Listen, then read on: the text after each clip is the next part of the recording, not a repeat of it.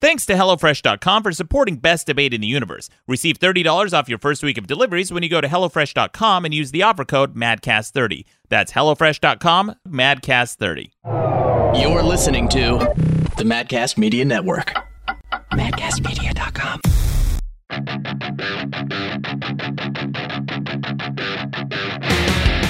Welcome to the best debate in the universe. Every debate in the universe from net neutrality to male vitality. With over 2.5 million downloads, I'm your host, Maddox. With me is the Sergeant of Swag, Mikey Bolts, Hi there, Maddox. audio engineer, and as always, the Maharaja of moderation, Rucka Rucka Ali. What up, Doe? Welcome back to the show, guys. We've got an exciting episode. We've got the new format of the show, which you'll find out later in the episode that people voted on, and we'll find out what the results are, if people liked it or not. But first, I want to introduce our guest this week. It's Rob from Cyanide and Happiness. Rob, welcome to the show. Oh, thanks for having me. Yeah, so Rob runs one of the biggest web comics on the internet.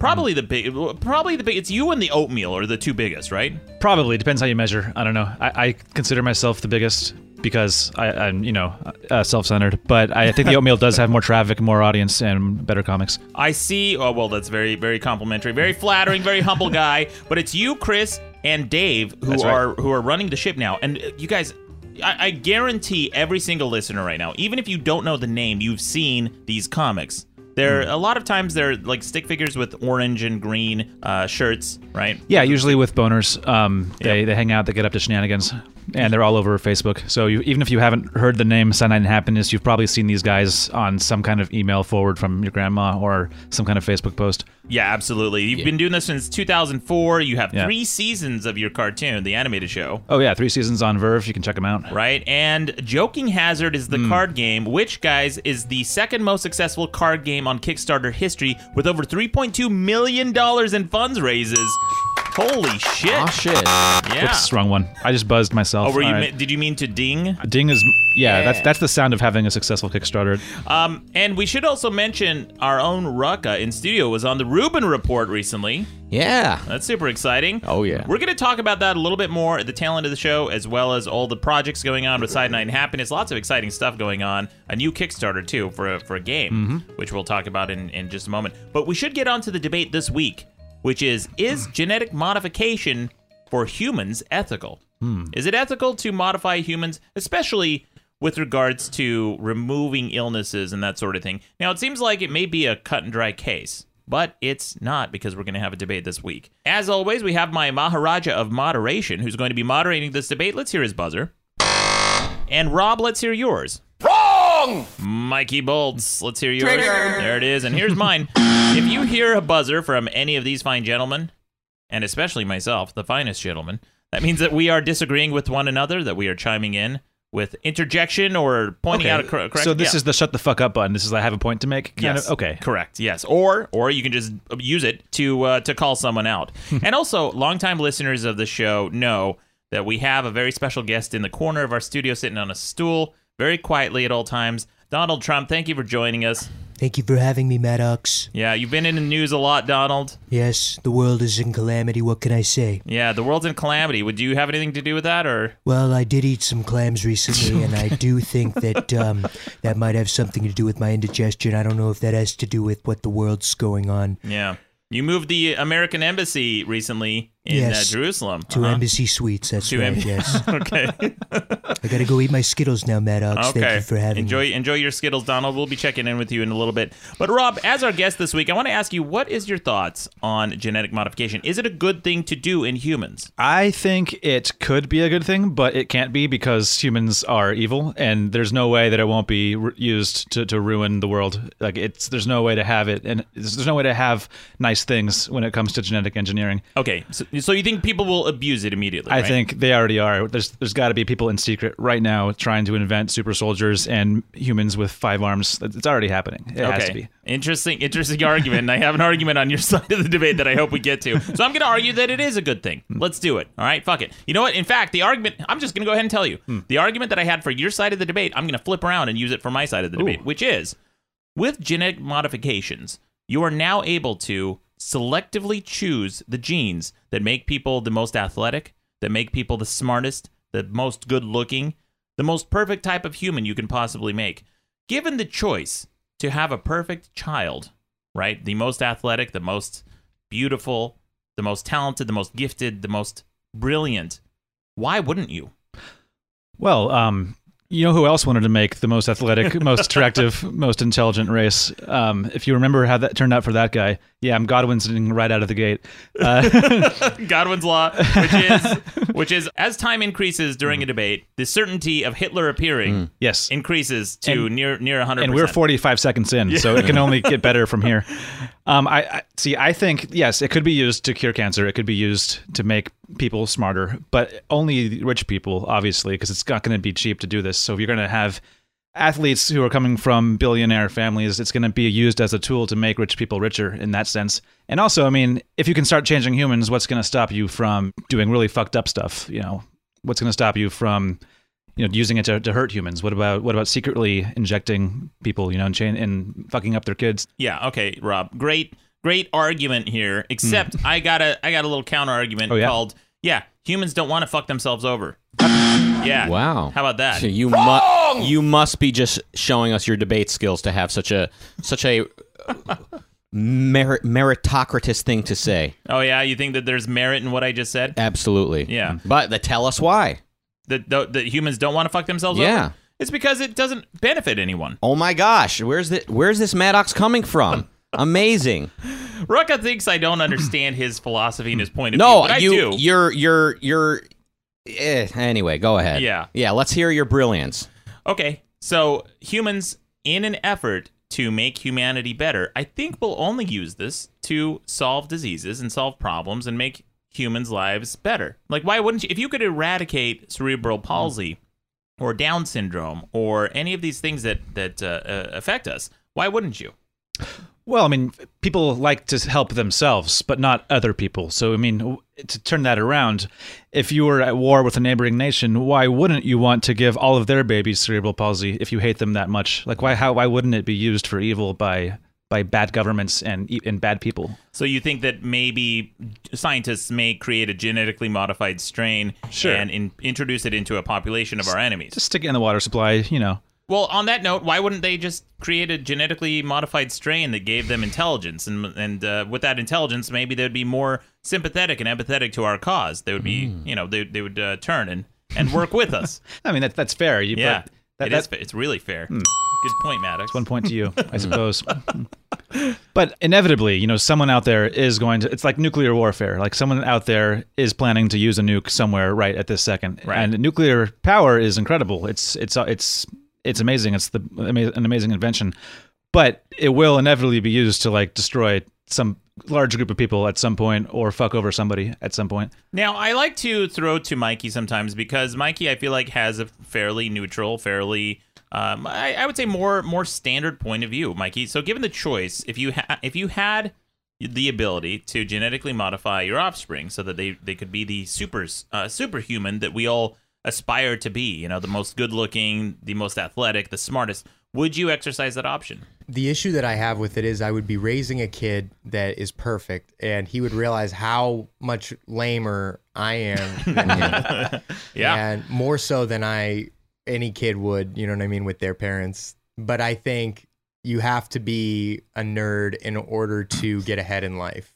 You got to be in band. You have to get your brain going that you know early in life. The kids who who aren't doing that stuff, who are just good looking and are just like whatever, they're not you know getting the development they need um, Yeah. at that age. They're not getting Boy. stuffed into enough lockers to Yeah. develop as a person. Yeah. I, I do agree with that. Even in the situation you're describing, Maddox, where um, you know people are using it f- for athleticism and intelligence, like it's still only going to be, be used by rich assholes to make their family line more successful. It's gonna it's gonna further the income divide if your baby is gonna be an automatic super genius because you can afford it. Okay, fine. Look, these billionaires are just gonna- pumping out hot, perfect people into the gene pool. And guess what? Eventually, they're going to bang a few uggos, right? Mm-hmm. A few of us, uh, uh, like a few of us normal people, will occasionally bang a billionaire's offspring. I mean, we can dream, yeah. well, yeah, yeah. I mean, it's just uh, statistically speaking, it's just going to happen. People bump into each other and start banging. Mm-hmm. That's what happens. So at some point.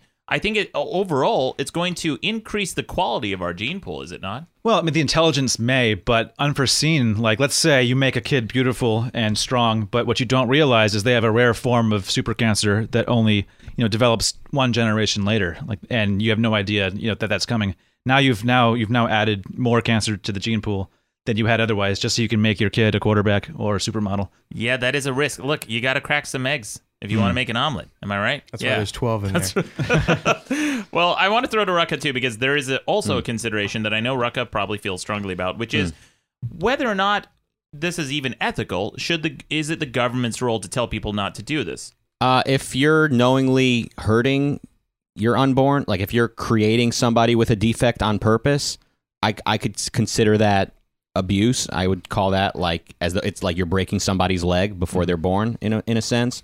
But as far as giving somebody good looks and intelligence, I mean, I can't understand the argument against it. I mean, if your primary, your first go-to argument is the rich will have access to it first, I would say a that's envious. It's not. It's not an argument, respectfully, and b, um, even if that is the case, that the rich have access to caviar before the rest of us, over time it will become more accessible as it's mass produced and you know the Bill Gateses of the world want to put it in everybody's home. It does, isn't that usually how technology ends up going?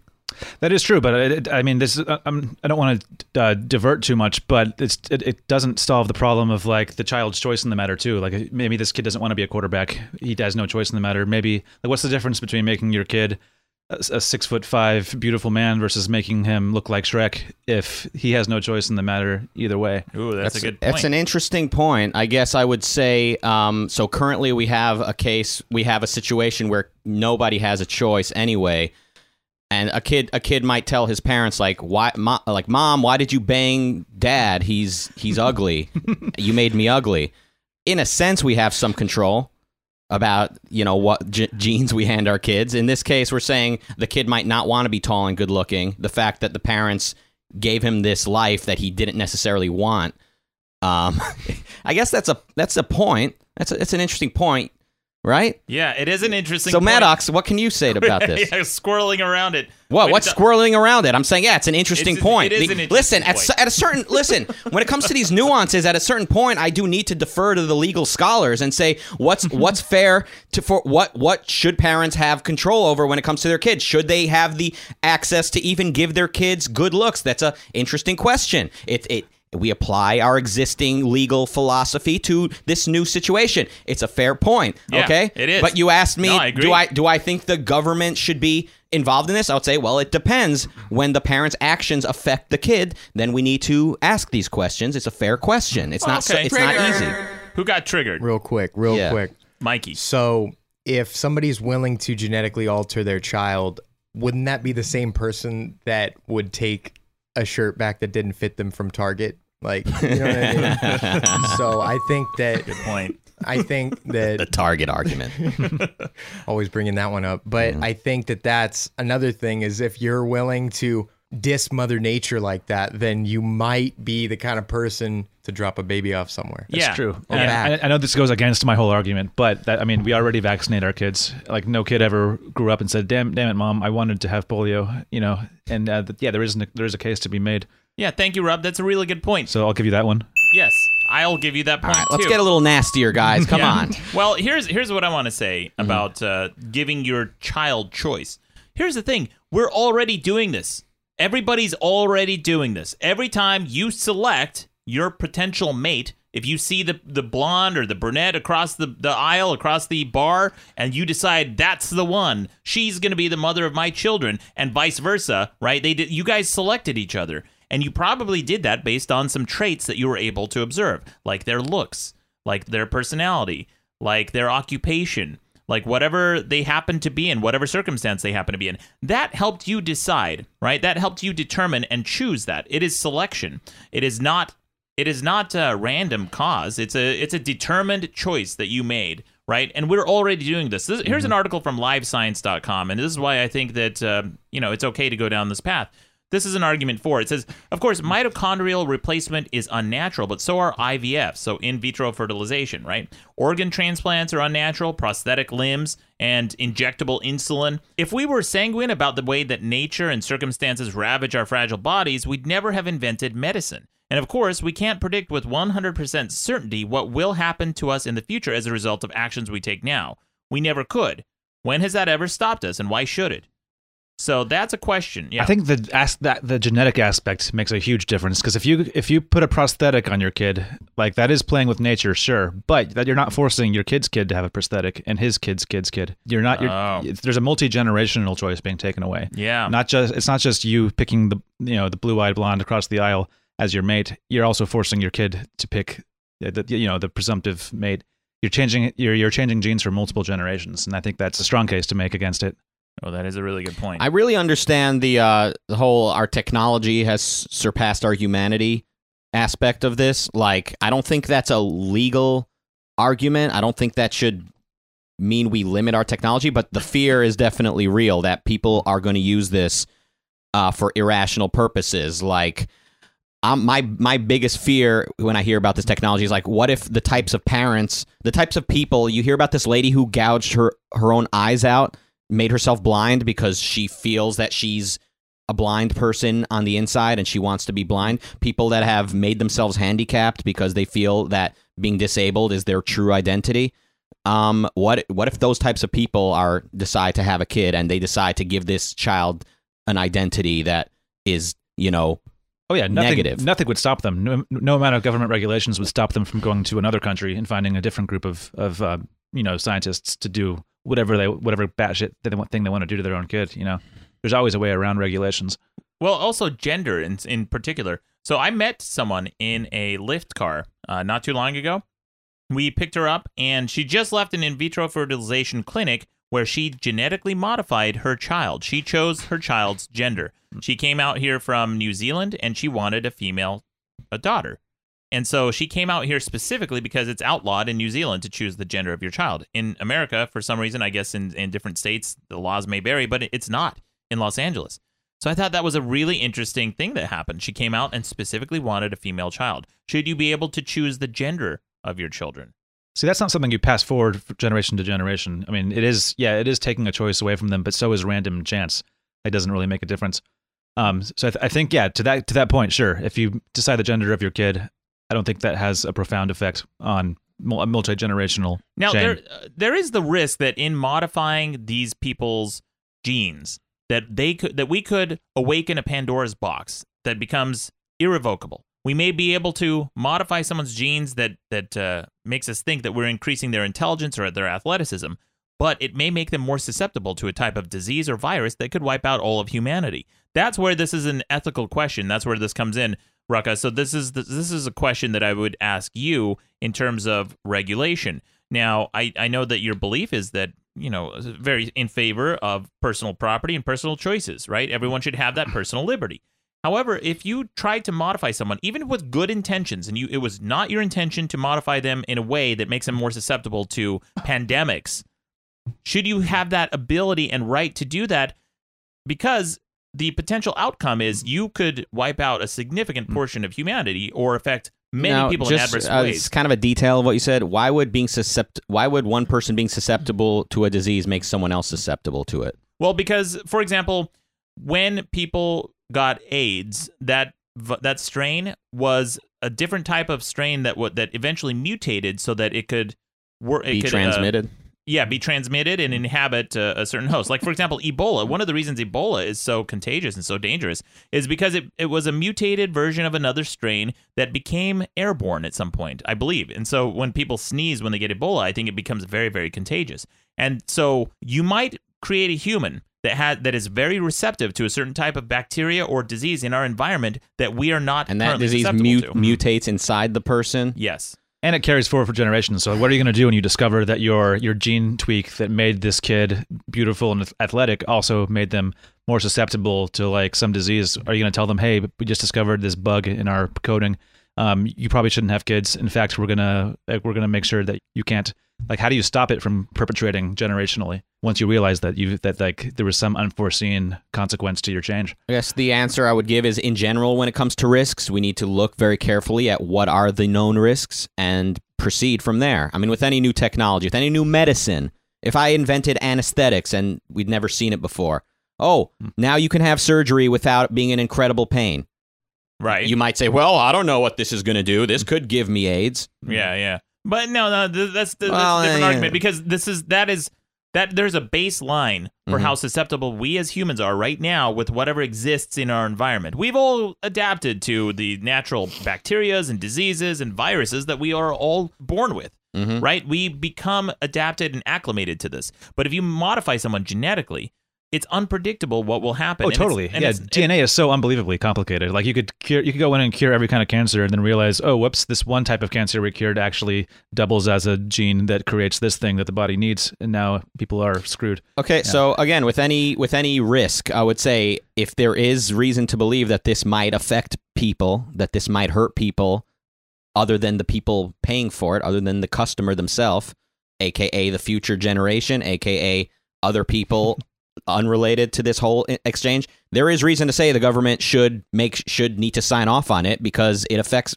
there's there's potential damage that's going to be done. So yeah, the scientists need to make sure this is safe before they go ahead with it. I mean, whenever whenever it comes to risk, um, there is definitely the case to be made that this affects more than the people uh, that that are having this exchange. So yes, you can ha- have that boner you have right now, Maddox. I see the look on your face. Yes, I'm saying there i- there may, there may be a place for the government when it comes to the risk. However, when it comes to beyond the the the matter of risk, just people, you know, should people have this type of technology and is it fair? Like that that's where I jump off and say that's it's really none of my business if some people have access to this and others don't, for instance. Um, this is a question for everyone. Uh, would you, anyone at the table, consider themselves a globalist or in favor of global government? Th- those are two different questions. What do you mean by globalist? Well, by globalist, I mean in favor of a global government. No, I'm Yeah. not. Okay, no, Not really. no, and Mikey, no. Okay, well, Rob, this uh, you. Well, you I am, says Maddox. you just may have gutted your own argument. and Why's I'll that? tell you why. Is because let's say that you're going to successfully debate and argue that this technology could lead to a chaos scenario, a, a doomsday scenario for us, right? Well, if we regulate in America and say, okay, no one can do this, we can't regulate in China where they are doing this. Mm-hmm. So the actions of China, the actions of any other country could be affecting us in adverse ways that we have no control over. So isn't that then an argument mean- for a global government? Well, I mean, glo- global government carries its own problems and risks, but I, I mean, I'm not arguing that there's even a solution to this. I think genetic engineering could very well be an unstoppable force that ruins us. Um, I don't think a global government could even stop it because you could still have pockets of un- with seven billion people in the world.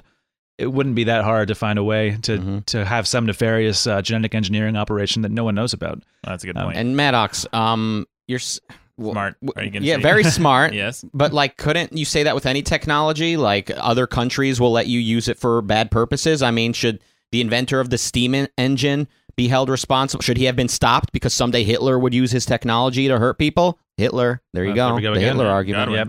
Um, no, because it depends on the scale and scope of how much it could affect. Oh, Yeah. So, okay. like, like for example, someone created a gun or a knife. You could use that gun for good or evil, and most people use it for good, right? But with and then by the way, if a gun malfunctions or a knife malfunctions, you are affecting at most one or two people. Or, or, or maybe like you know if you happen to go on a, ma- a shooting spree maybe like 50 or a few hundred but we're talking billions potentially with genetic modification the scale and scope is why is is vastly different that's why it's not even comparable this is something that we need to look at as a special case genetic modification yeah. So six million, uh, more than six. Like Hitler killed a lot of people with Yeah. with Western, you know, modern science, the technology that the Industrial Re- Revolution gave him. it doesn't matter Is If- that if doesn't if- it doesn't matter? So, shit- so we've no, got no i'm not saying it's, it's not that many it. people. It doesn't that's matter. not what i said You heard it here first, folks. No, no, it doesn't matter what technology he used. If he didn't have fucking gas chambers or guns, you Yeah. think that would stop him? You think he wouldn't use a fucking club or whatever it took to to do it, or just his bare hands? Right. So my point is, if people are gonna hurt people, they're gonna use whatever technology is at their disposal. Disposal. Why should we here in the free world be worried about what the Chinese are gonna use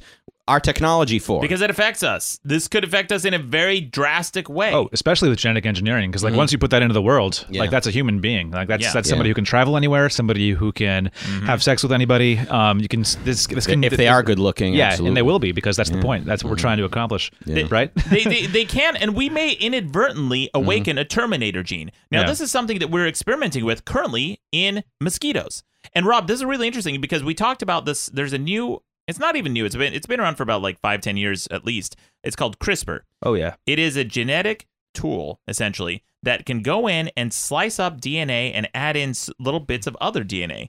And it was kind of discussed. It's very fascinating stuff. If you guys haven't heard it, it's outside the scope of this podcast because we're not uh, experts in the field. But Rob, your mom is right. yeah. But I'm still not an expert. My, my mom talks about what she. My mom works um, in the the area of um, of genetics a bit because she works with um, hepatitis B and C and how to how to cure these viruses.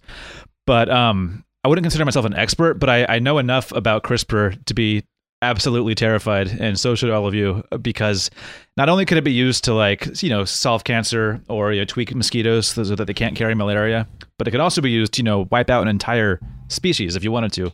It's it's not it's not just taking out bits of DNA and putting new ones in because that would be I mean that could still go wrong, but it would only affect a few generations. It would filter out through genetics. Like you only have a fifty percent chance of inheriting your dad's your dad's problems. But um, but you can also program in the CRISPR machine itself. You can program DNA to create the CRISPR process and then enact it in every new baby that's born. So you can So what is CRISPR? Um, so CRISPR, to summarize it poorly, probably it's um it's a mechanism where they use a virus to hijack like a regular process that DNA uses to rebuild itself when it's damaged, but it targets areas that aren't damaged and it tells the DNA that hey, this part needs to go, cut it out, replace it with this bit here, and the bit you replace it with can be whatever you want. So once, you, if like assuming you understand what you're doing, you could take any bit of DNA and change it in any way you want. You could give people purple hair, three arms, like you could you could do anything Yeah. um, just by programming it into their into the CRISPR system. Um, I just looked it up online just to give everyone a little bit of background. CRISPR technology is a simple yet powerful tool for editing genomes. It allows researchers to easily alter DNA sequences and modify gene function. The protein Cas9, the it's uh, it's the one that's CRISPR associated. It's an enzyme that acts like a pair of molecular scissors capable of cutting strands of DNA. Now, this is very very powerful stuff because essentially what uh, Rob said is true.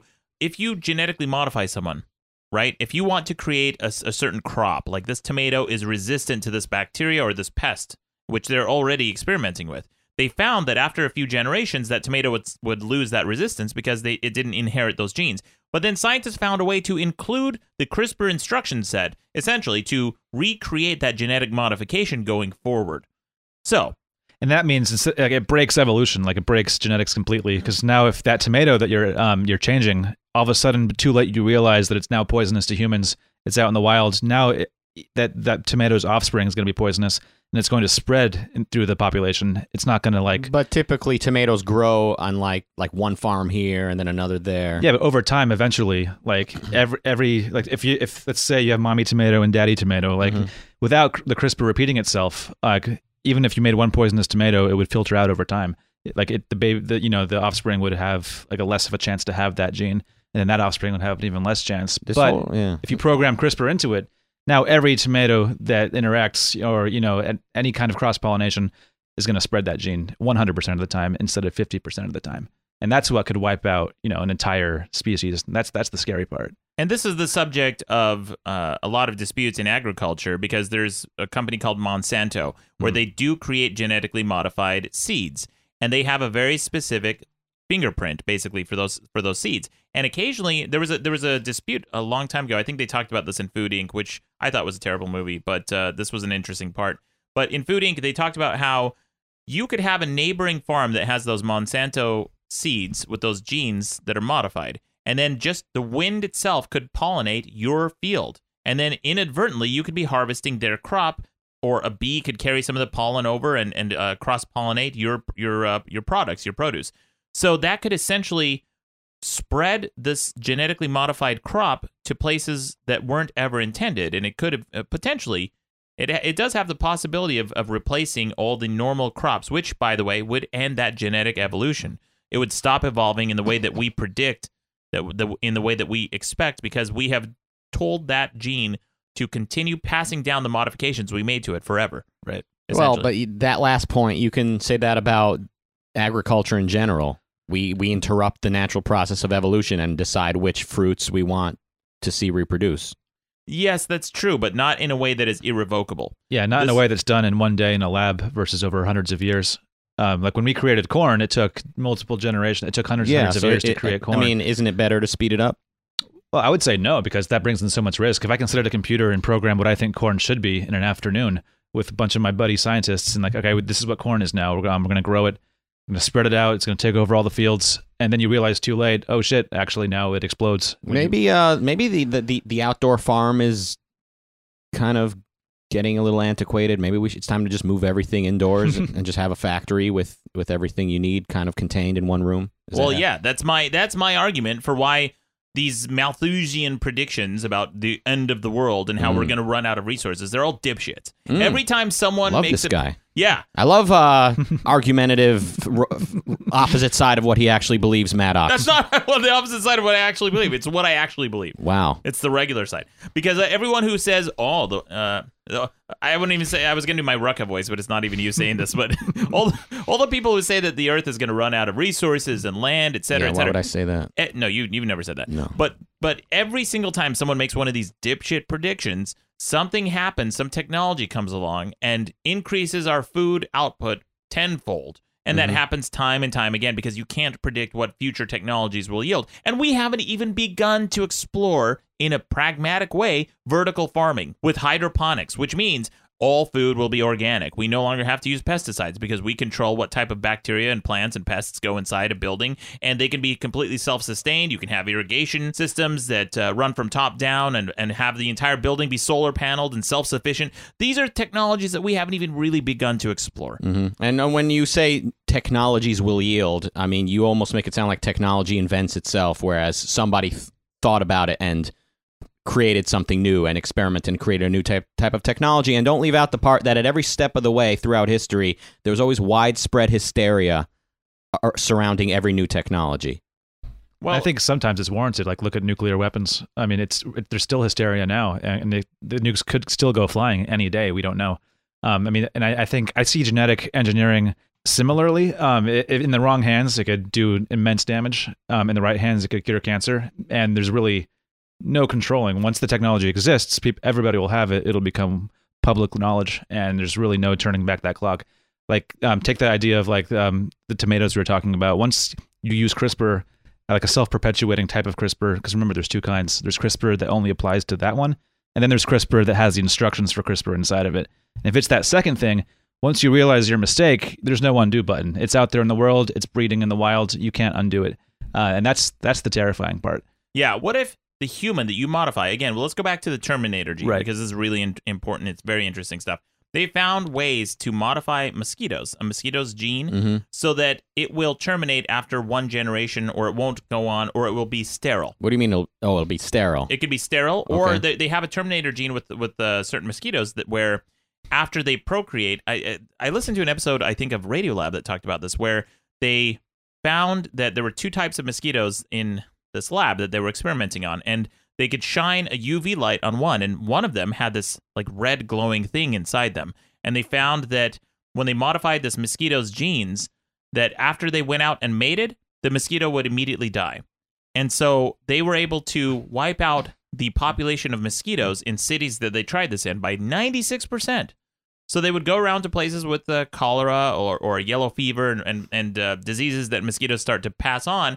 And they were able to wipe out almost the entire mosquito population by having this mosquito breed with with other mosquitoes and then pass on that terminator gene and then they would just die. So this this this death after fucking Yeah, this is naturally occurring in some mosquitoes, or they created this. they created this. So they created a mosquito that dies after, After. it has sex or whatever it is mosquitoes do. I, Yes. I'm not. I'm a little un- unclear on that. and then they unleash this breed of mosquito. that dies after it has sex. So after one generation, you're basically wiping out an entire population. But they of a die. They die after breeding. Presumably, what- they would breed multiple times before they die. So I guess it slows down the population. slows it down. Yeah. Well, what happens is the next generation of Mhm. mosquitoes that are born are carrying this Terminator gene. So then but they, okay. yeah, So okay, but now you're you're worried they're gonna give people a gene that makes them die after they mate? Inadvertently. Okay. What if we actually? What if we accidentally do that? Well, I mean, I don't think there's ever been a case where mosquito DNA mixed with human DNA on accident.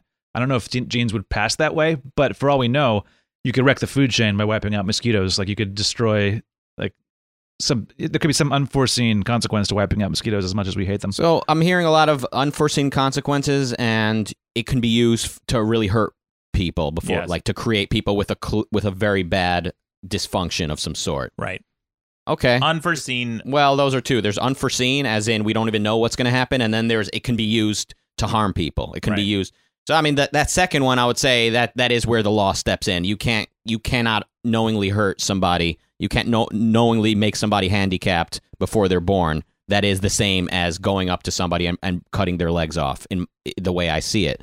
Well, why? That- why that- not that- though? I mean, look, some people, especially in the deaf community, they there's um there are these videos that float around online about cochlear implants Mhm. where you'll see them here for the very first time, and then there's a bunch of people in the deaf community that are they're basically deaf activists. Yeah, they're who say, wrong. Who say who say this is not a deficiency, this is not a disability, this is how we were born, and we should stay this way. and they're wrong.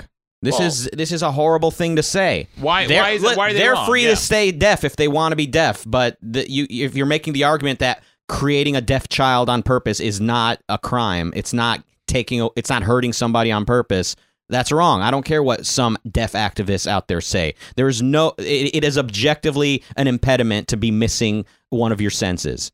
Well, what if the thing that that uh, you are potentially not born with is an extra finger? All right, let's say people with six fingers are more are better piano players, or they have some certain skill or whatever. Among right? other things. they are they are they are a minority in our in our genetic population.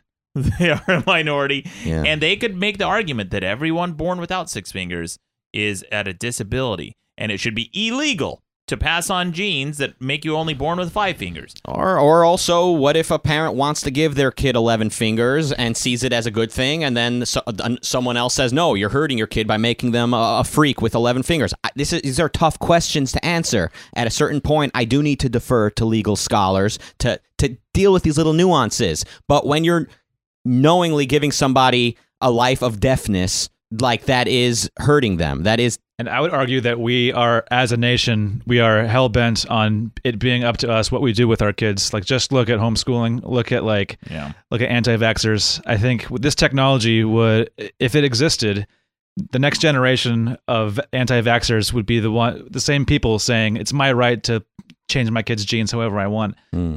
Well, what about this? Go ahead, Maddox. Oh, you're not going to say it? I'll say I- it. yeah. Okay, so you're saying that anti vaxxers are wrong. So you're saying that technology should not be feared, as in vaxing technology. I'm saying it's the don't tell me what to do with my kids crowd, and that that crowd could very easily be you know But on the- both sides of this. But the don't tell me what to do crowd, they're afraid of this technology, which is vaccination. Mm. So and they would certainly be afraid of this technology, genetic engineering. also nothing to worry about. They're not going to use it. Well, Yeah. what about this? What about this? That's a good point. what what if scientists were able to determine and by the way they are already finding some differences Mhm. in the political way that people think right conservatives versus liberals they have done studies that have found that the way that conservatives process grotesque imagery is vastly different than the way liberals do.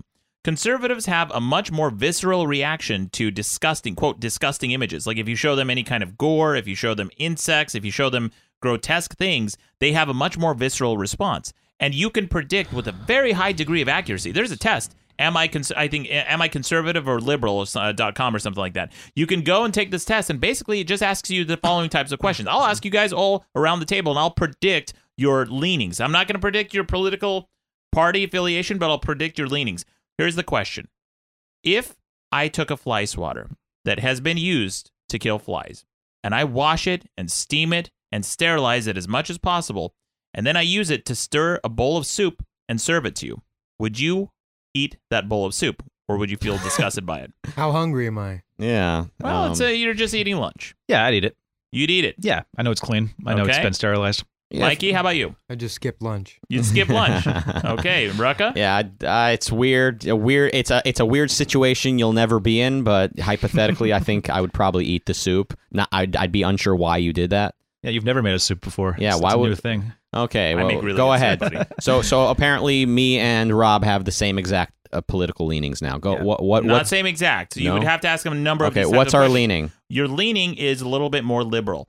So people who are a little bit more liberal are more okay with grotesque things like that. And and Mikey, you might be leaning a little bit more conservative Yes. based on your answer. All right. Now it's not Flawless. Flawless test. It's not flawless. That's one question. This It's is a, dumb question and it's a dumb test. It's and not a dumb test. I was I was I was hanging myself with my invisible rope the minute you brought this up. now parents are gonna determine their kids' political views. Also, it's like You're correl- so incoherent if you Why? think that opinions and philosophy is determined by your genes. They, well, it could potentially. But it what if can't. They find, what if they find that it is Rucka? I don't think They any- can't well, find that it uh. None of us were born knowing what fly swatters are, or how sanitation works, True. or even what soup is. You know, we Yeah. this is, these are all things that we learned. Well, okay. Here's a fact, right? Certain people find grotesque imagery more disturbing than others, right? I think there's That's different tiers of it, like different Yeah, categories. everyone's got their own I think it limits. changes. Yeah. Okay, if uh, I, for example, can tolerate any amount because I'm perfect in the sense that I have really good looks and I'm very smart. Hmm. So I, Your, your parents already had this technology. They, they, they yeah. Why, why are your parents hiding it from everyone? what do you, what do you mean they're Your hiding? parents, your parents clearly know how to make a beautiful, handsome young man. Look, they got lucky. All right. Oh, it was luck. Yeah, Sure. they All rolled that dice twice, and let me tell you, the, Well, the let me results count. were not up. the same. Let me count your fingers. Wait, on, wait a Yeah. second. so, but let's go back to this question though. If you are able to determine, and I know Rucka, you, oh, oh, well, how do we know? How do we look? If you are able to determine What? with with some degree of accuracy that someone may have a political leaning, I wasn't saying how do we know? How do we know? I was saying ideas and opinions are not determined by genes. And Maddox is saying, "What if? What if? what if there's it this- is? what You if? don't fucking know. What if the the the? I can't even think of a comparison. There's nothing that stupid. It's not stupid. What if, you you don't know? Look, the people who are centrists might have a genetic predisposition to being more open to hearing two sides of uh, of arguments and two sides of two sides of debates. So what if they find that there's something similar for conservatives and liberals? Because again, they have tested countless conservatives and liberals on on tests like these, and they found that conservatives have more visceral reactions to grotesque imagery. I would say that's in the same category as trying to make them more intelligent or more attractive. You're you're altering their choice in life. Let's in a scenario that you're describing where you're a Republican or Democrat because of you know your your dad's jizz. Like I think in this scenario, yeah, I would still I would have a problem with that. I think it it takes away an element of choice and it changes their brain chemistry in some predetermined way, and that's kind of spooky. Okay, well, look, we have talked a lot about the negatives of this type of technology, right? Oh, it could it could potentially create a Terminator gene. It could create uh, it, it could make people pass on generations of conservative or liberal They ca- thinkers. it can't. Mm-hmm. It- it- it- how do you know, Rucka? You don't know shit. Because I know that people are conscious. We're all sitting here, four conscious people, having a discussion about ideas. oh, really? Do you think it's possible? Do you think it's genuinely possible for for just in general Yeah. to be able to persuade a, a Trump supporter Hmm. or or a, a Clinton supporter to to uh, to go to the other side? Do you thi- how often do you how Well, I likely mean, do you It's think very that- Okay, okay. difficult. Hold on. Well, let me answer. It's, it may be very difficult, but the reason they are a Trump or Hillary supporter is because of the philosophical choices they've made either implicitly or explicitly up until now. Yes, and I have nothing to back this up, but I am 100% sure if you took twins at birth and sent one to Alabama and one to to New York, they would have very different political leanings if you gave them different, you know, different upbringings and different socioeconomic statuses, different educations. and You- even yeah. and even then they would have the um, opportunity to think for themselves if they are an independent thinker and hmm. challenge the environment that they were raised in. So I'm not even with you on the word products of our environment argument. Everybody ha- can and sometimes does. Not it doesn't happen often, so I understand your cynicism, Maddox. But every once in a while, people actually do think for themselves. And no, your opinion is not handed to you by genetics. Okay, well, there's no evidence for that. That's just a, an opinion of yours. There's no evidence. What if uh, actually this that makes me think of something else that's kind of kind of worrisome. But like, what if your ability to choose the way you think and to have an open mind could be turned off through your genes? What if there, Yeah. your, your brain is programmed just like any other organ in your body? Of course it can. So what if like it's not it's not left versus right? It's free thinking versus robot. Like if you could tweak babies to be more obedient, to uh to listen to to believe things um more readily. Like that's something. In that other I words- think, I believe hundred percent could be done. In other words, to turn off their rational faculty. Yes, Right. if they have autism. Okay. For example. If so, if someone has a certain type I think of autism, uh, a- a- uh, as someone who's largely been called autistic by the internet, I'll say an autistic person has a rational faculty. He can still weigh ideas and decide. depends. Uh, autism is on a spectrum. There could be very severe cases of autism where people are not very functional. There's high functioning autism. There's different types. There's Asperger's. No, but there's a type of au- autism that could affect your rational ability to think and control. Okay, so the question is, what Yes. if what if parents create a kid with ra- with missing his ability to think rationally? Correct. That to me is it's it's like taking away one of their five senses, only worse. Okay, that's fine. And now But- but imagine again- imagine a dictatorship forcing like creating super soldiers that can't think for themselves. It's not too far off because we've already talked about making kids stronger and smarter and bigger. Mm-hmm. Uh, why not just do all of those things except for the smarter part, make them more obedient, and then a few generations later, you've got you've got the the Uruk-hai from from Lord of the Rings. You have a, like a super army Or- that, or- does, that doesn't give a shit about thinking for themselves. and and these people who can't think for themselves because they've been genetically bred not to there be they could be more suggestible and then you could indoctrinate them with whatever political affiliation you want If you give them, well, then it's not a political affiliation if they have no choice. of course it is It's not a choice. Well, if it's not a choice, you can hold someone's gun to their head and ask them what pa- party they support I mean, it's more tell of you. a- it's more- they have no choice. They're being programmed. You put a gun in their hand and say, "This is what the enemy looks like." let, let me Yeah. let me just say this: if you create a kid, a, a, a, a child, uh, if you create a person with the uh, with no free choice, no free will, they're unable to think. They can only follow orders. You've basically created an, an animal that then needs to be trained. So that's at the, at this point you've taken away from them not only one of their not not their one of their five senses, but even worse, you've you've taken away their mind. okay I'm okay, but you're saying yeah. we can create people that have the same rational faculty as the rest of us, but they will choose to be conservative or they will choose to be liberal. That is impossible. You can't create a conscious a conscious human being that you decided will choose Donald Trump over Hillary. do you think that there's a difference physiologically or psychologically psychologically between men and women Yeah. Well, d- what, not in terms of their philosophy, but in terms of their genetics, absolutely. well the, that's important I read a study that says women are, are read a fucking Democrats and men are ass. Republicans. All right. men and women this is i think everyone around the table may have seen this study but men and women process imagery differently right Yeah. Ah. when they look at baseball players like they've they've done eye they've done heat map scans this is re- very interesting where they can track your pupils and see where your eyes look first at baseball players Mhm. men overwhelmingly i believe look at the man's crotch and women look at his head and chest first and then uh, move down to his crotch Yeah, because women are attracted to men with minds. No, that's okay. Great, scientist I want a Rucka, smart, right, science corner I want a here. smart baseball player. So anyway, what's your point with this? The point is Yeah. that men and women have psychological differences. Conservatives and liberals Oh. process information Oh differently. You cannot deny, dude. You can do this test of asking people gross things. Listen. like if you if you had just smashed your uh, a spider on Mm-hmm. the on the on the table with your bare hands, right?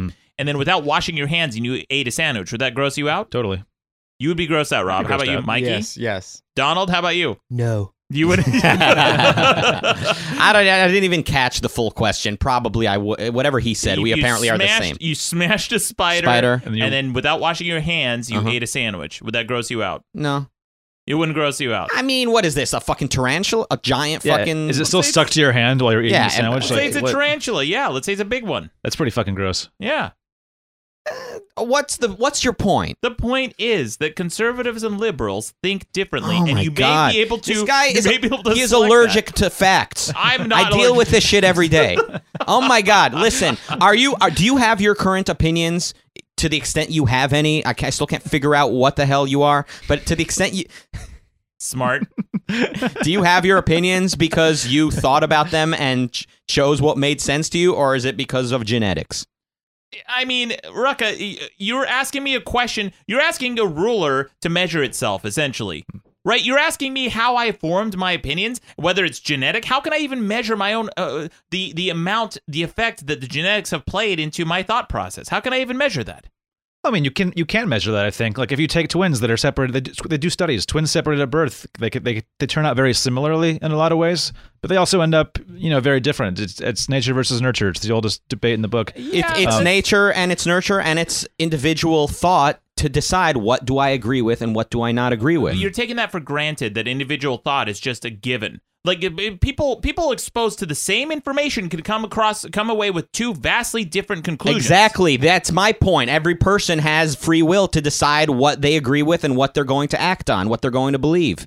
Well, that uh, okay, but So no, a big you're- assumption about free will. Your politics are not determined by genetics, okay? I know you, But you I read a study with- somewhere. I do agree with Maddox that your politics could be indirectly. You know, if, if you have if you have a type of mind that isn't receptive to new information, or you don't have very good critical thinking skills, like that's something you can measure from childhood onward. Like that's not necessarily something you pick up in college. Like if Critical might- thinking skills? you can pick them up, but if you're if you're predisposed to just not give a shit or think about things clearly or laterally, I think people You- are much more. I think people are much more uh, a blank slate when they're born. I think uh, critic, critic, thinking critically can be taught to a child and should be taught to a child. I think that's what education used to be about. Maybe, maybe it can, can someday again be. Are you with me on this? Yes. Okay, so people can choose to think critically. Yes, I agree. If some people they were never taught to do it, they're surrounded by irrational people their whole life. They may never actually think critically, and then it just becomes of which which picture reaches them first, which which which groin or or chest do they do they happen to look at first that determines what opinion they have. Okay, But- well, I mean, to take to, to, to take your side for a second, because now I'm thinking about it more. I'm, I'm, I'm kind of I'm kind of agreeing because like, eh, would you agree with me that being stupid versus smart has a genetic component? depends what you mean by stupid and smart. Just in general, take the stupidest person you ever met. Do you think it was because he wasn't raised right? To me, a stupid person is someone that doesn't think, that doesn't is not thoughtful. Well, yeah, but but, you're you're answer the question. Avoid you're avoiding No, because we need to know. Do you mean someone who has low capacity or well, someone like- who chooses not to think? a few moments ago, we were talking about genetically engineering people to be smarter, and we all Mm-hmm. kind of agreed that that was possible. So I think um, I, I think there's an understanding that like you can be stupid or smart based on your parents, um, based on your genes. And- Yes, but even the dumbest person on earth, if they have a fu- a rational faculty, if they're able to think, they can choose to think, and they could put a man on Mars sooner than an a guy with the highest mental capacity in the universe Well, sure, who yeah. chooses There's- not to I mean, act, yeah. not to think. There's and- and mitigating, he yeah, chooses to be stupid. Take take for an example me and Maddox. He's a computer programmer, highly highly highly gifted thinker or or capable you said it. ca- thinker capable of accomplishing great things if, if he chose to be rational. Instead, he chose to be irrational. On the flip side, you've got me.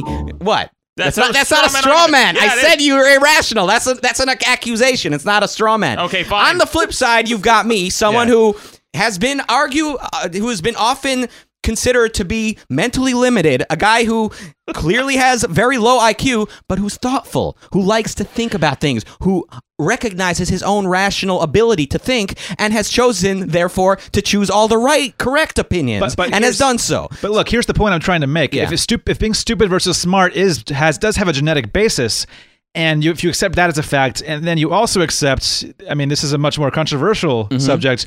Uh, Uh, is there a correlation between being stupid and smart and being Democrat and Republican? And I don't want to, I don't want to comment on it because I don't want a bunch of angry tweets thrown at me.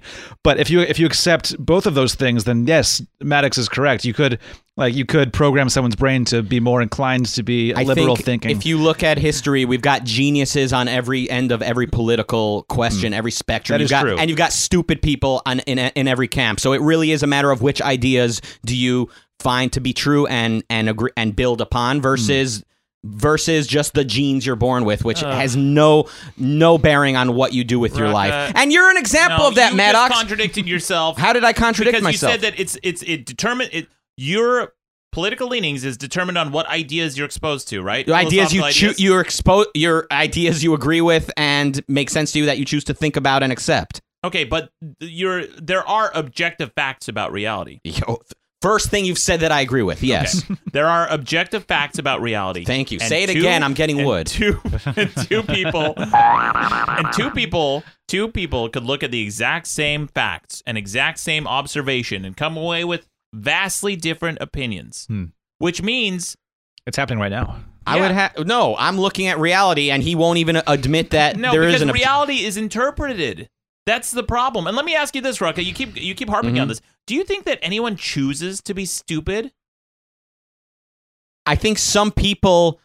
Okay, you're. I'm gonna. I'm gonna struggle to word this, and you're gonna make fun of me because I'm having trouble saying it. Everyone can and should be an independent thinker. Okay. However, in an environment where critical thinking is barely taught at all, you're going to see a much lower rate of that. However, everyone does have that choice, but you'll see it much less often in a in a culture where irrationality is the norm. That's why ideas are important. And in a culture where the smart people of the world, the high um in highly gifted thinkers such as Maddox are embracing irrational ideas such as hey nobody chooses what they think. Nobody can choose what they believe. Men and women have different you know ideas because they're men and women. Then I don't then man. then I, it, when that's prevailing then I don't expect the mildly intelligent young man to just shrug and say none of this makes any sense and to just go with the flow. It's a rucka wrap up I, I think wrap up. I think your approach is very all or nothing. Honestly, I think uh, we're talking about predispositions. Like, are you predisposed to lean conservative or liberal based on, you know, your your open mindedness, your your your reaction to repulsive imagery, like things like that that are potentially hardwired into your brain, into your Yeah. genetics. And there, there could be a case to be made that like genetics plays a small role because our brains, you know, our brains are they are organs. They they do grow at, with us as fetuses. Like, there's no reason not to think that there's you know some kind of predisposition towards a certain way of thinking based on how your brain is at birth. Right, Uh, you're acting like you're acting like you can you can present a version of reality to to people and everybody if they think freely, right? If they think clearly and if they have independence mm-hmm. and their choice of mind, their own faculties, Mhm. they can come away with the right interpretation of that reality that you've shown them. Like for example, anti-vaxxers Mhm. versus people who are more reasonable and more rational. Now you present them the same exact facts, the same exact data, and then certain people will walk away with conviction that vaccinations is bad and wrong for you, right? And and it's it's unfair to even accuse that person who walks away from that of not being able to think because you can I think it's fair. I think Okay, they're, well- I think it's they're bad thinkers. I, okay, okay, I I would I would agree with that, Yeah. but but in your universe, right? Mhm. You could you could say that those people have sat have sat there and thought freely, and then they have decided based on what they know and what they think that this is bad for them, even though. m- Most people objectively would look at that data and that information about vaccinations and say you absolutely should do it. Mm-hmm. So you're presenting these people with the same facts, and then they're coming away with drastically different opinions on them. Okay. And I think that genetics may have something to do with that. even that even if somebody thinks about it critically in today's environment, they may not realize they have implicit biases such as distrust of the pharmaceutical companies that are selling these vaccinations, such as um, a, a- a general doubt about the nature of reality when they're listening to guys like Maddox. So even in, in today's in today's environment, you even people who think they're paying attention and thinking can still end up being anti-vaxxers because that's how little um, that's how little value people have today for objective thinking. But anyway, this is all one big argument about can you give kids a political leaning or not, and should that be ethical? Yes. I think you can nudge them because you mentioned distrust in the government, doubt in science, those kinds of things. Distrust in the government isn't something anyone's born with, but distrust totally is. Like you can be born with anxiety. You can well, be I, I said distrust of the pharmaceutical Or companies. pharmaceuticals company. Yes, mm-hmm. I mean, that, yeah, sure, same thing. Like if you if you're if you're a distrustful or an anxious person, which can be 100 percent genetic, like you might be more likely to be to be an anti-vaxxer. You know, you might be less trusting of. Yeah. Oh, absolutely. yeah. But I mean, that distrust. I mean, g- general skepticism. I think is a sign of intelligence, Mm-hmm. as as everyone ought to question things. Uh, a a almost almost almost innate uh, hatred and distrust of of business qua business. I think is very cultural, and I think it- it's medieval in all honesty. And I mean, just the fact that your first the first point you brought up about this whole thing is that well, the rich will get richer. That's not something you were born with. That's that's centuries millennia of, of philosophers passing that down. Good point. Wow, I like this guy. All right, hey, man, uh, next time Maddox is sick, why don't we just do a little podcast? Great. I'll just go the- fuck called- myself. Yeah. Donald, I want to ask you, do you think that conservatives or liberals are smarter? Who would you who would you lean towards? I would say that I'm smarter, first off. I'm above both of them. Yes. And actually, I'm going to make up my own party, actually. So Uh-huh. I'm going to say the pita chip party, The okay? P, the pita chip yes, party. Yeah. The PCP. yeah, PD. Yes, sir. Okay, uh, Donald, I, I have a question for you. Do you think that, that it's possible to to be genetically predisposed to a certain type of political party or affiliation? Well, as someone who was bred from millions and millions, billions really, of years of brilliant inbreeding. Yes. I've got to tell you that I know what I'm doing when I have kids. So just look at my kids, Maddox. Yeah. If you want their genes, let me know. I think you want their genes. They're Old Navy. They are one of a kind. Let me know. Yeah. Do you do you like Ivanka, Donald? Is that your favorite daughter? Yes, I'm working on it. Yeah. Oh, yeah. What are you working on? Well, I gotta go, Maddox. Okay, well, thanks for thanks for joining us, Donald. Thanks for for, for chiming in.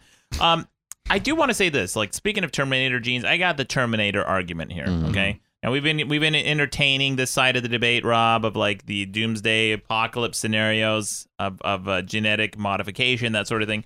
Here's the Terminator argument. All right, and this is uh, I think the the um, the ultimate argument against that that uh, fear. Mhm. Whatever problems we create with genetic modification, we can solve with genetic modification. Boom. Mm.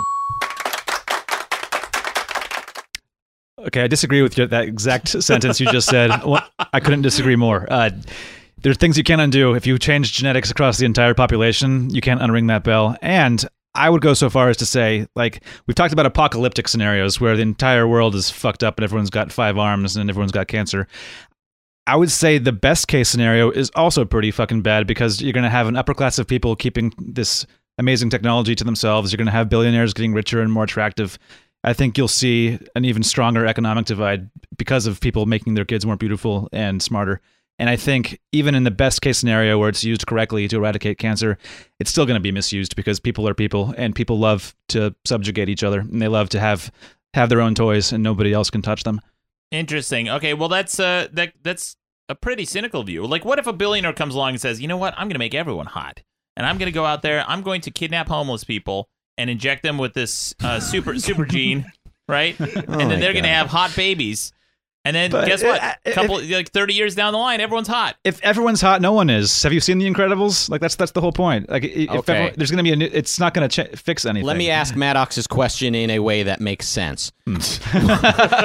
what if a self-interested businessman, Yes. a Bill Gates of sorts, Uh-huh. says, "Oh, there's this technology here," or like Henry Ford, a guy who says, "There's this technology, this automobile. Why don't we put one in everyone's garage? Not out of the kindness of my heart, but because I could make a lot of money doing it." So they take this technology that's at this point very expensive, and they mass produce it in a way that becomes cheaper to produce and then cheaper to afford. And before you know it, it's it's it's like the fucking um, it's like a fucking fidget spinner. Once one okay, uh, that's obviously a joke. Fidget spinners are are still a luxury toy, but the the iPad, the, The fucking iPad. You know, if you watch episode old episodes of of the Osbournes, you know, which I'm sure we all do on a regular basis.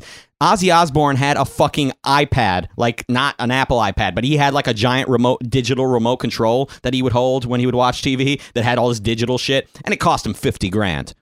All right? Yeah, those things are awful by the way. I've used one. They suck. And it cost 50 grand. Yes. An awful one costed 50 grand not 20 years ago. Yeah, your technology gets cheaper. That's the argument, right? Well, uh, you love to say it like it happens as a fact of nature.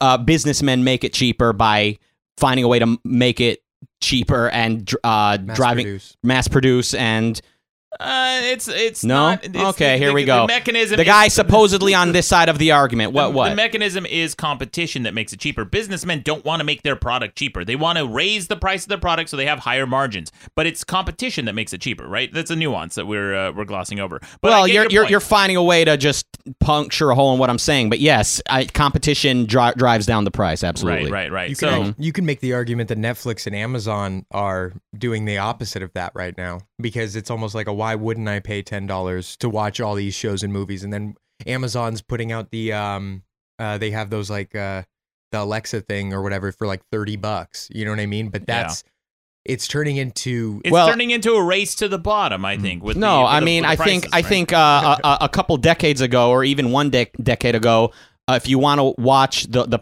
uh, a thousand different movies, you had to spend a lot of money and a lot of time finding those movies and hauling them up into your house to watch them. Today, because of technology getting so cheap and accessible, Netflix is able to deliver it to your screen like that. Yeah, but do you want genetic engin- consumer genetic engineering to be a race to the I bottom? mean that, that's that's a, how you get. That's mutants. a good question. Yeah. A po- again, potential for abuse, but the the part uh, the part about You, like you try I, I, again. I was just trying to ask your question in a way that actually has some basis in reality, Maddox. That this it will it can become accessible to the average person because of the market. I don't think it will be. I think the closest comparison is something like elective surgery. It, it's highly technical. It's complicated, which means it's always going to be expensive. What's Or- elective? What do you mean? Well, like cosmetic surgery, anything that uh, is like tens of thousands of dollars because of the people and the hours involved. There's no like I, I feel genetic engineering.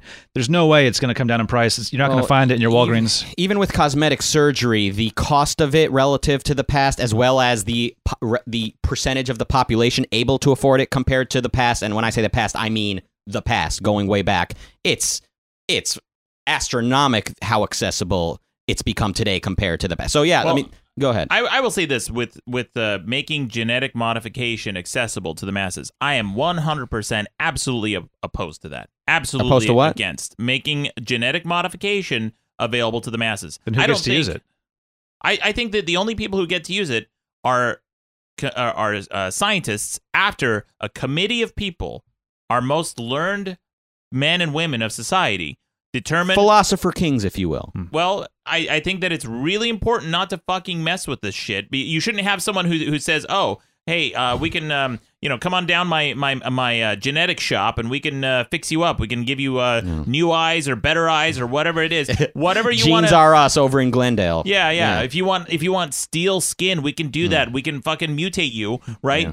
I don't think it should be accessible to the general public. I think that it should only be a small collective of scientists, and then they are only allowed to modify whatever it is that after people and ethicists and scientists and philosophers as a committee have sat down and thought about the repercussions, and then very carefully and selectively piece by piece decide what genetic modifications we should allow and disallow in human uh, human But society. Who chooses this committee? Yeah, who, who- how is who it formed? them? Government, And who? Okay. And, uh, the good, the not- people, the I'm- people will will elect these people to represent us. To bring this around to Hitler again, I'm sorry to do Mm-hmm. Yeah. this, but he No, had a lot of experts and scientists. He had a lot of ethicists and philosophers on, on his on his crew, um, and they were they were government appointed. Um, and I think, yeah, it's in whenever humans are involved, biases are going to be involved, and misuse is always going to be an option, especially as the technology becomes universally understood and available around the world. Like uh, dictatorships can just as easily do this as as, as democracies. I don't think that anything that could potentially have a permanent effect, a permanent outcome, a permanent repercussion on your entire lineage of not just your family, but the species should be something that should be put in the hands of every person. Mhm. In fact, I would say that most people shouldn't. Uh, I, I'm. I've actually changed my opinion on on uh, democracy for the for a similar reason. Because if people are not educated enough to understand the repercussions of their vote, why are they voting?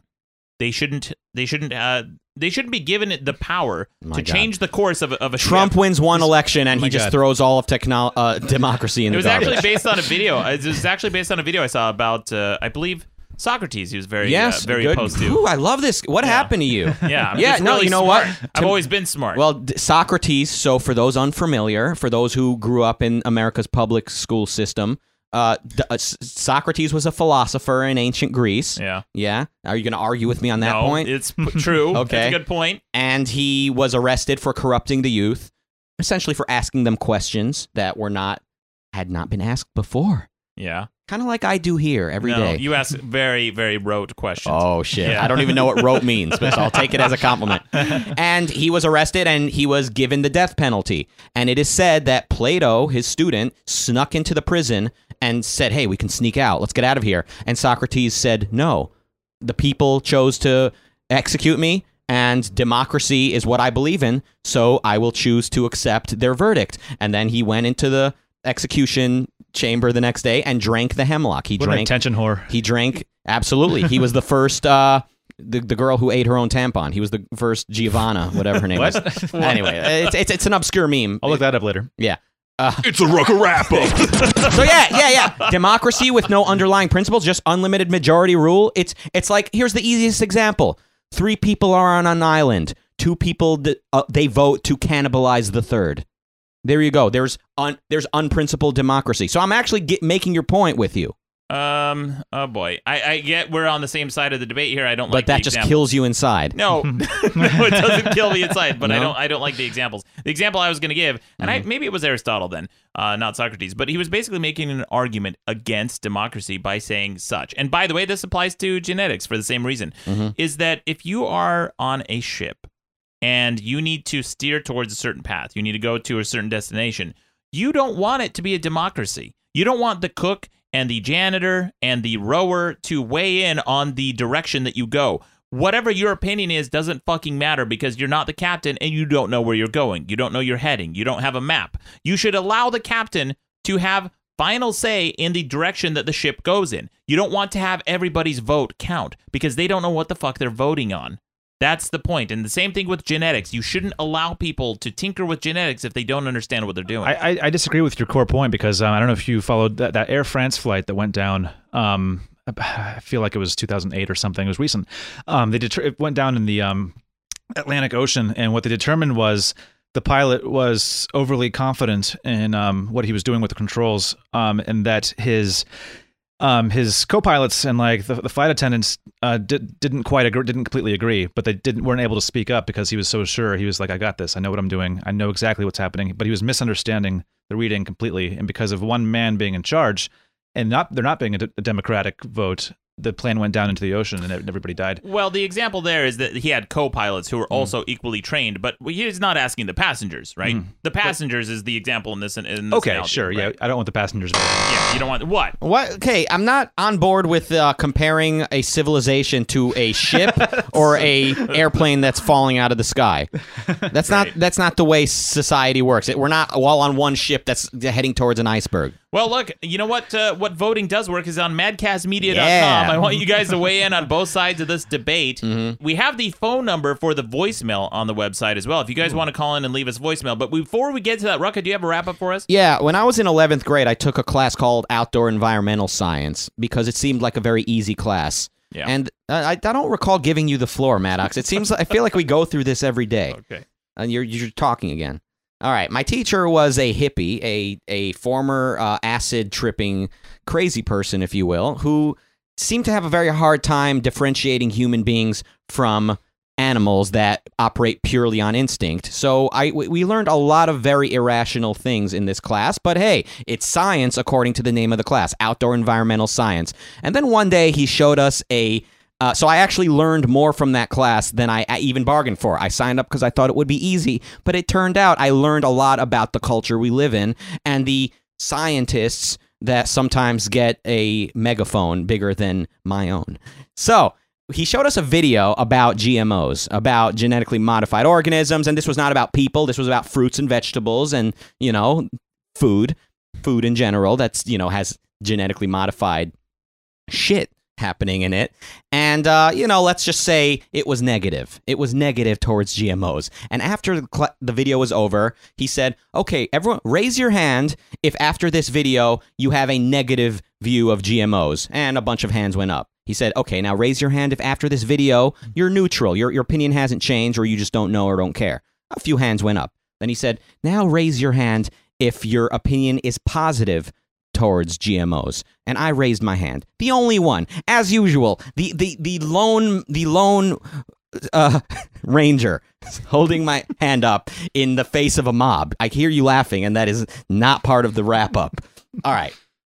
And he he looked at me and he said, "Why?" He said, "Why are you for it?" I said, well, I don't know all the facts, but I would imagine that when the first Armenian began cultivating agriculture and growing food in a way that had not been done before, his friends and neighbors were very apprehensive, and they also thought that he that this was had potential danger. And oh no, it's new technology, it's unfamiliar. Let's kill this guy. So therefore, I'm also I'm skeptical of your skepticism. I'm saying I really want to learn more about this before just deciding it's bad because it's new because it gives you know the, the corporations power over food. So that's what I said, and he looked at me like I was from another fucking planet. It's a Rucka wrap up. Wow. Okay. Great story. It is a great story. great liked it. story, Rocco. he liked it. Yeah. It's fucking stories. See, stories are where we learn Yeah, yeah. shit from. Yeah, if, if only if only there was some way to learn more about genetic modification and the risk of it, Yeah. and uh, yeah, the potential outcome, and have a stronger opinion on it. I was born without the ability to learn or change my opinions, so I can't. I'm unfortunately I'm stuck with what I think. Yeah. Well, the Ruckas of the world would say, no, you weren't. You I love have the fact that all four of us are fucking internet innovators. We've all decided we're not just gonna fucking die in the town we grew up in. We're gonna fucking create fucking content and share it with literally the wor- the internet using world.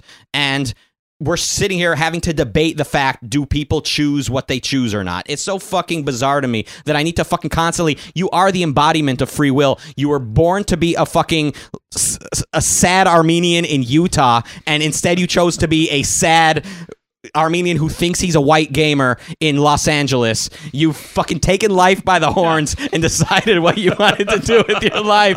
And I need to argue with you that you have free will. You hear that, everyone? Just choose to be successful. Just choose to be free. At least try. Hey, speaking of choice, can I raise one more point? Yes. Because we talked about how genetic engineering can fuck over your kids and your kids' kids and your kids' kids' kids. But what if you could genetically engineer yourself? What if science got so far it leapfrogged over what it's currently at, and you could just do something to your own body? You put in an injection, you wake up, and you've got six fingers, you've got your deaf, you, whatever you feel like. Would that be okay with you guys? Would you be for that? No, I don't think that people should have the choice to genetically modify themselves. Why not? Again, because they cannot foresee the repercussions potentially down the line. It can open a Pandora's box. What if someone says, "Okay, you know what? I want to have a giant pecker."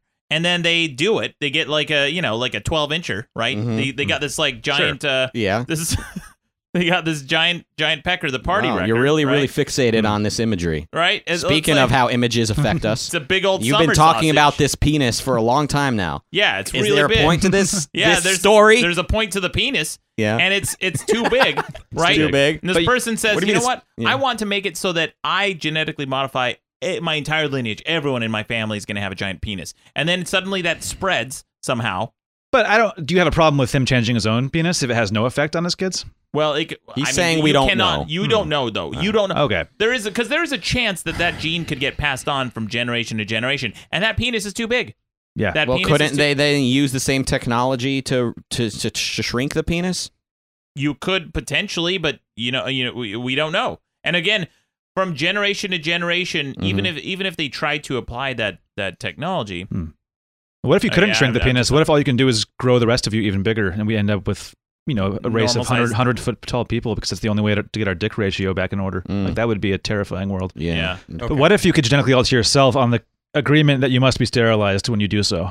there we go. I'm I'm in favor of that. Yeah. Although, yeah, me too. the- That's- again, the that's pure freedom of choice. But you then know? the Terminator gene could be passed on as well. Oh, I guess you you, couldn't. you right? must You're be yeah. If you genetically alter yourself, better for better or worse, you must be sterilized because that's your choice and so, no one else's. So physically or chemically sterilized, I'm okay with that. Yeah, me too. He's he's generally a fan of sterilizing people, but um, As a rule, when- every time you mention the Terminator gene, I keep thinking you're going to say like, what if these uh, perfect, the, these perfectly genetically modified people turn on us because we're not perfect enough? that's also a possibility. There could we could genetically modify someone so Mm-hmm. smart yeah. that they decide that we first of all they can outwit us Mm. they can create technology that's better than us they can do they can think and process information Mm-hmm. more quickly than us and they decide guys we are the ubermensch Mm. and this this uh this breed of humanity is too dumb and too Mhm. slow and too Mm. slovenly we don't even have to poop anymore these humans are still using paper to wipe their asses that's dumb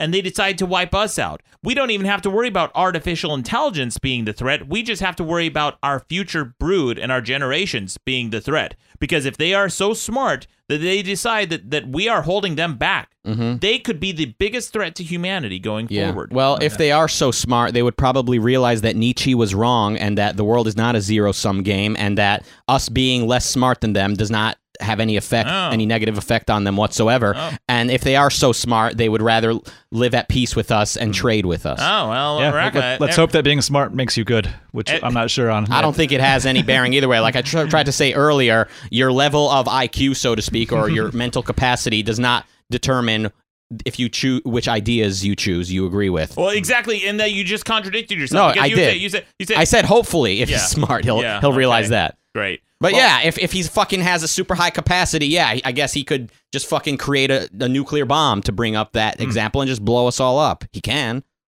Well, that's a that's a risk I'm not willing to take. But we should get on to a recap of last week's debate, hmm. guys. Last week we debated whether or not net neutrality is necessary. This is a big topic, big debate. We kind of talked on it two weeks ago with hmm. Adam from Your Movie Sucks, and it was a kind of a short debate at the tail end of the episode. Mikey, you weren't here last week. What's your thought on net neutrality, for or against? I'm still trying to figure it out. I haven't. I don't know. I like Okay. that. He, he doesn't know, so he's not just picking a side. Yeah. Unlike what about some what about you. Trump? As long as I have Twitter, it doesn't matter, Maddox. Yeah, no, it matters. You're the one. You're the one uh, making this debate uh, relevant. now you're getting wordy. Ajit, right? Ajit Pai. Do you know who Ajit Pai is, Donald? Yes, I love pie. I love American Dairy pie. I love. All right, Donald. Thank you very much for your input. Well, we put it to the vote on the website on madcastmedia.com, and with 86% of the vote, people voted yes. Net neutrality is necessary. And Rucka, Mm-hmm. that's up 4% from last week, the week before, when Yeah. we had the short debate at the tail end of the episode. Mhm. Rucka's argument essentially was for absolute property rights, which is a principle, just not a good one. Hmm, Uh, yeah. Well, I've and, and as I've always said, if we're going to violate property rights, let's start with yours, Maddox. Uh, yeah, well, people do all the fucking time. I'm, I've, like I said last week, and I'll say this week, the fact that my side of the debate even got that much is probably just a mistake. Like Yeah. people, they, they thought they were voting for the other side Yeah. of the argument. I agree. So I, I believe 100% of people agree with you on this. Hey. I'm, I'm, I'm, being a little bit cynical, obviously. There are some people out there, gems in the in the in the mud, if you will. But listen, by the way, whether or not the FCC um, repeals net neutrality, you won, Maddox. You won. You, you you've got everyone on your side. Our culture agrees with you on this. Yes. And even if net neutrality goes away, something like it will be back soon because everyone agrees with you on this. Yeah. So no matter what happens, you won. Congratulations. Thanks. I have never for a minute said that anyone is on my side on this.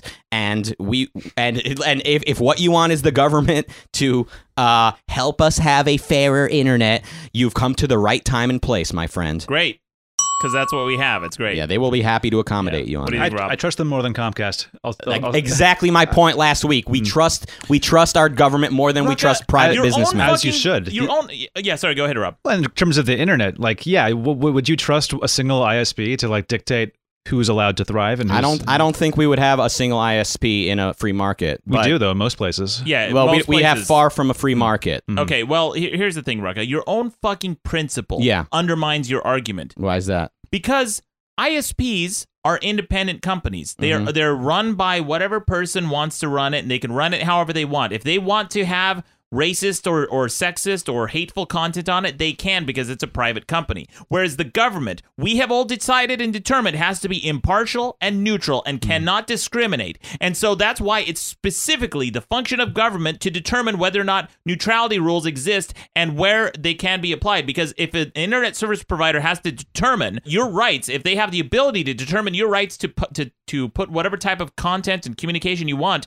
they can uh, discriminate against you based on your political beliefs, based on your race, based on your gender, based on your religion, anything they want because they're a private company, whereas government cannot. Should you be allowed to be racist in your own home? As a private individual, sure. Okay, and I'm saying a company is an extension of your home. It's it's your property. And so yes, I would say a private company can do whatever they want and you and I can choose to not use their service. And that's Rob's point. I would argue the internet is not a, a s- really a service. It's an it's the access to a to many services. It's not it's a utility more than it is a service. That's Right. the argument people make. They're morphing it into uh, Mm. into a public utility, a, a concept I reject altogether. But sorry to interrupt. As somebody who started a business on the internet, I would not be here without net neutrality. Um, uh, we Neither my website was openly accessible. to- yeah, same with you.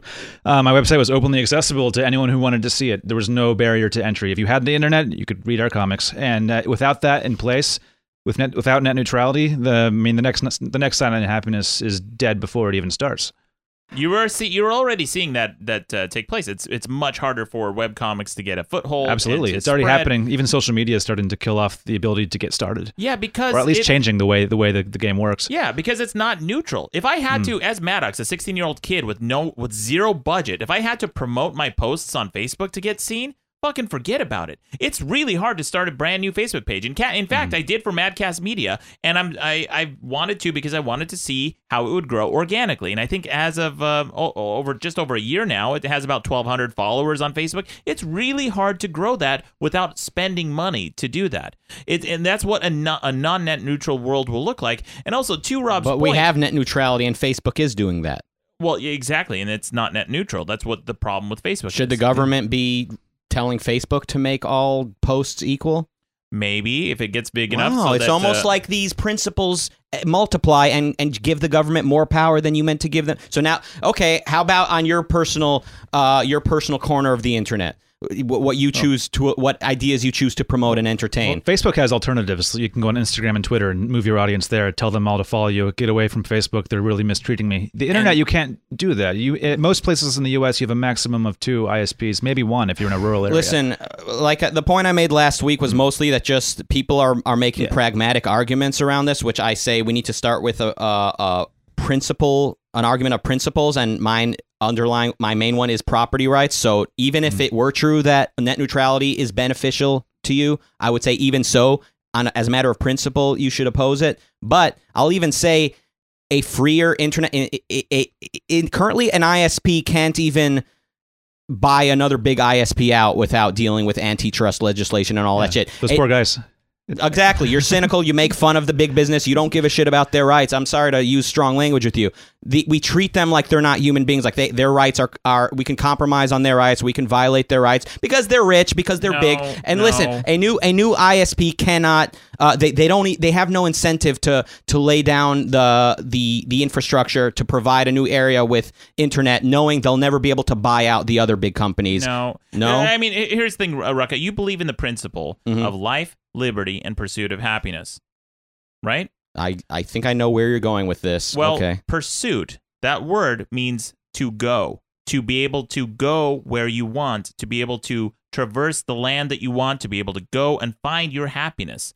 Well, that applies not just to the physical world, but the virtual world as well. You should be able to go to whatever web page you want. You should be able to go to whatever website you want to read and and study and educate yourself. You should have the opportunity to pursue your happiness. And if some company is putting their thumb on the scale and and preventing you, they're making a, an artificial bottleneck just so they can charge you a little bit more. This is the company it. that you're choosing to deal with in the first You place. don't have a choice, Rucka, because as Rob pointed out, most areas in the world, in the United States, only again, has one provider. In this highly regulated economy where not only is it hard to start a business in general, but if you're a big business, you're not allowed to buy out other big businesses without dealing with antitrust and being called a monopoly. In a in a culture where we're constantly beating up on big business, constantly saying let's nationalize them altogether and treat them like a quote I don't utility. think it's beating up on big business to prevent them from trampling small business. It's a defense of small business. if it's done within the confines of the law, we we have no place telling them what they can do or not. And, I- and like if if I closed down the road to your house and like put up barriers and said you have to pay me ten dollars to go to work, If, I, it- I if think that that's, the- road, that's the equivalent. I of mean, we, shutting down and he- his lanes. example last week was if he if he paves a big donut around my house. Listen, if if it's if it's property that you acquired um you know legally if you acquired it honestly you didn't get a special favor granted to you by the government or you didn't steal anything from anyone you didn't defraud anyone you do have the choice to put a toll on the road and say pay me to get past here No toll. How about we just buy it? Uh, we just bought all the land around you, and you just go out of business and you die. You can't ever leave your land, and you can't force anyone to put any electrical lines in. You can't force anyone to put any roads in. You can't force the internet to go in. You're just fucked. And I have, I have essentially by exercising this absolute principle of property rights, fucked you out of your life, liberty, and pursuit of happiness. Listen, so you're saying if we have property rights that are inalienable, someone could be trapped in their home and Yes. unable to leave their house. easily, yeah. I don't. I, I have a hard time even wrapping my mind around how we can get to that. However, I would say the case can be made that if you're trapping somebody in their own house and they're unable to get out and get food, you the case can be made you're violating their property as well by not letting them out of their house.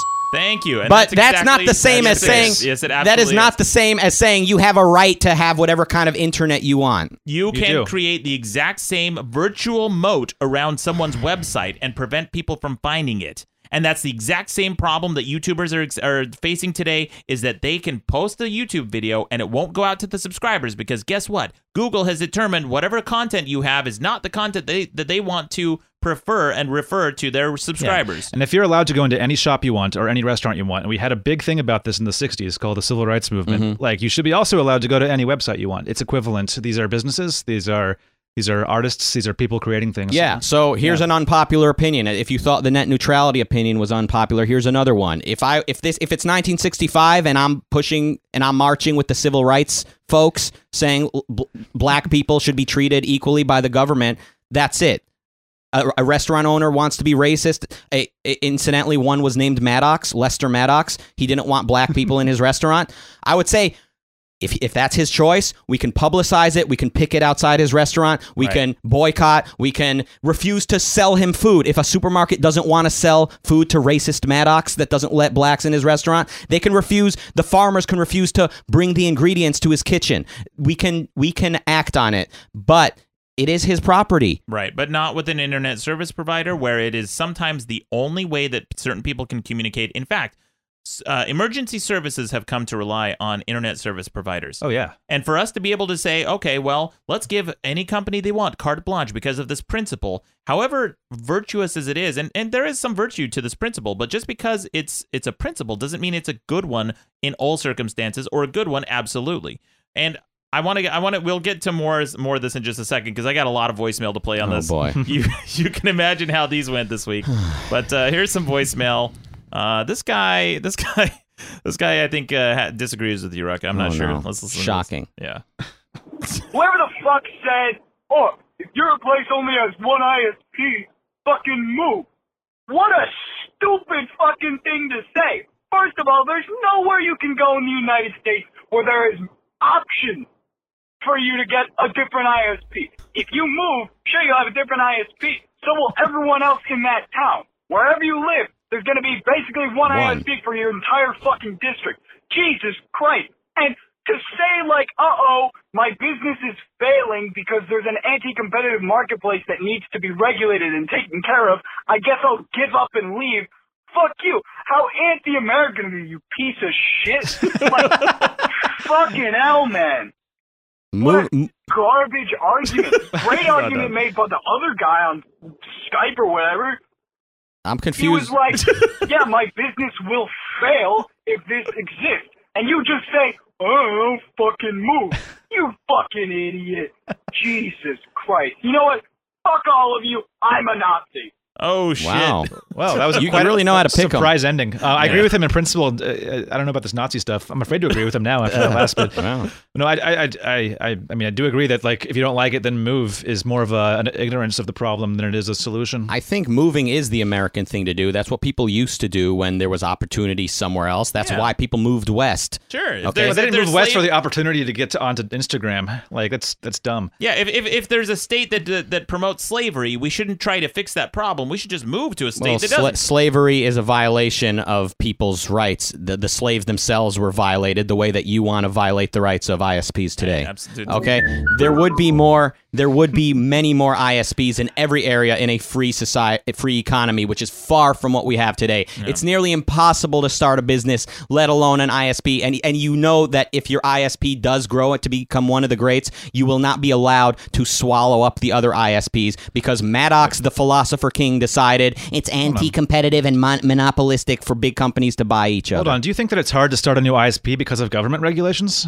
Yes. Well, no, that's that's completely incorrect. Like it's because of other ISPs. It's because of monopolies and backroom deals with with jurisdictions to like only ha- allow one ISP per per neighborhood. Like there's there's no way to start an ISP. Wait, hold on. What are these agre- agreements to only have one per neighborhood? Look, at- look at Google Chrome or look at Google. What's it called? Google. Google uh, Fi. Google Fiber, Google Fiber, Yes, yeah. yeah. not Fi. That's the that's Oh, their Google. Fiber, Google yes. Fiber, yes. Mm-hmm. Um, they're being like completely locked out by um, by city councils partnering up with I, with ISPs like AT and T, AT and T, and Rocket- Comcast. uh, So Rock- s- s- Comcast is the one that wants them shut down. The Mm-hmm. cities don't give a shit. I mean, if someone's going to pay me money to dig a hole in the ground and put a cable down. I mean, why does this? Why does the city care? They have no dog in that fight. It's the ISPs that are blocking out Well, smaller the- the ISPs. city And council- they're using they're, and they're using lobbying money to do it. The Absolutely. I'm with you a thousand percent. The, the city councils here are the ones violating people's rights by even having any input whatsoever. The purpose of a city council, as with government at any level, is not to pick favorites and not to do special favors for anyone. I agree, by the way, with people that say, oh, the, the big ISPs, they want net neutrality. I'm sure a lot of them do. A lot of them, they love uh, be, they, they love the system we have today or whatever it is. Like, that's not the point. They don't even their opinion doesn't even matter more than anyone else's. What what matters is the principle. What matters is reality. Well, that principle, Rucka, that you keep yeah. bandying about Mhm. is is not a good principle in absolute terms. Like every principle, when you extend it to its logical conclusion and go as far as you possibly can, including the principle of feminism, the principles of uh, of freedom, and uh, the principles of democracy, as we saw earlier, there can be problems if you adhere to that principle. Absolutely, there needs to be some amount of flexibility in these principles to allow for problems that arise from absolute property rights, like being able to build a moat around someone's house and buying a donut shaped property that prevents them from leaving, or being able to stop someone's ability to pursue their happiness by communicating with others. There's disabled people who've ha- who have come to rely on the services of internet service providers. You're telling me those people should just be forced to get up and move if their internet service provider decides to discriminate against them? And I know your your argument would be that the free market would come along and create a better ISP that supports that person. But that's a big what if because it might not. And sometimes it may be it may be so cost prohibitive for an internet service provider to come in and do that. And to suggest that it's because we have these absolute property rights. First of all, that goes to the very bar- the very core of what the internet is. I don't even think it's property. The internet shouldn't be property just like being able to traverse through certain lands that have that have been deemed by the public as as uh, accessible to all. No discrimination, no favoritism. Those should be neutral. Anyone should be able to transport whatever they want so long as it doesn't harm their neighbors through the internet and through the roads. You've And- you've demonstrated beautifully the fact that your side of this debate is necessarily taking us to- towards full nationalization of this industry. Yeah, go ahead. Google Google is like arguably you know the biggest or one of the biggest companies in the world, Mm-hmm. and they are being blocked at every single turn from laying down fiber and expanding their ISP market. Stopped by who? And this is they're being stopped by lobbying money from other ISPs. Right, billions lobbying. and billions Again, of I'm, dollars. I'm, I'm the one trying to get rid of this lobby system. You guys act like you're so anti-business. I'm the one saying these businesses should not have special privileges. They should have to compete just like everyone else, as well as dealing with new the new companies. They're being stopped by this lobby system that you guys are trying to uphold. I don't think we're trying to. no, no one's opposing laws. lobbying, Yeah. but we're saying the ISPs, if given free market and free reign, all they'll do is buy each other and keep keep infrastructure costs down and keep rates up. That's what they're interested in, and that They, they can't stop new companies from coming along and providing the service for a lower cost. You guys, you you bring I up think- a, a handicapped example that nothing has raised the standard of living of a handicapped person like capitalism, and all you do is rail against it and I saying capitalism, capitalism, capitalism, no. will fuck over the little guy. No, that's the, okay. Again, another straw man argument. Uh, let's, here's do- another voicemail. This guy, this guy point brings out an interesting point that Rob Mhm. touched on earlier. Listen to this. Okay. Good afternoon, gentlemen. Um, this is uh, in regards to the net neutrality debate. Rucka, does Maddox pay you to say retarded shit so he can feel smarter? I Is wish. that a free service you provide for the show? Because, look, the whole net neutrality thing, that has to stay. And the reason is because these ISPs, they're after your money any way they can get it. And if they can fuck you over for providing extra services or whatever, they're going to do it. Now look, look what they did to Maddox, what Apple did to Maddox by blocking his his uh, content. Oppression.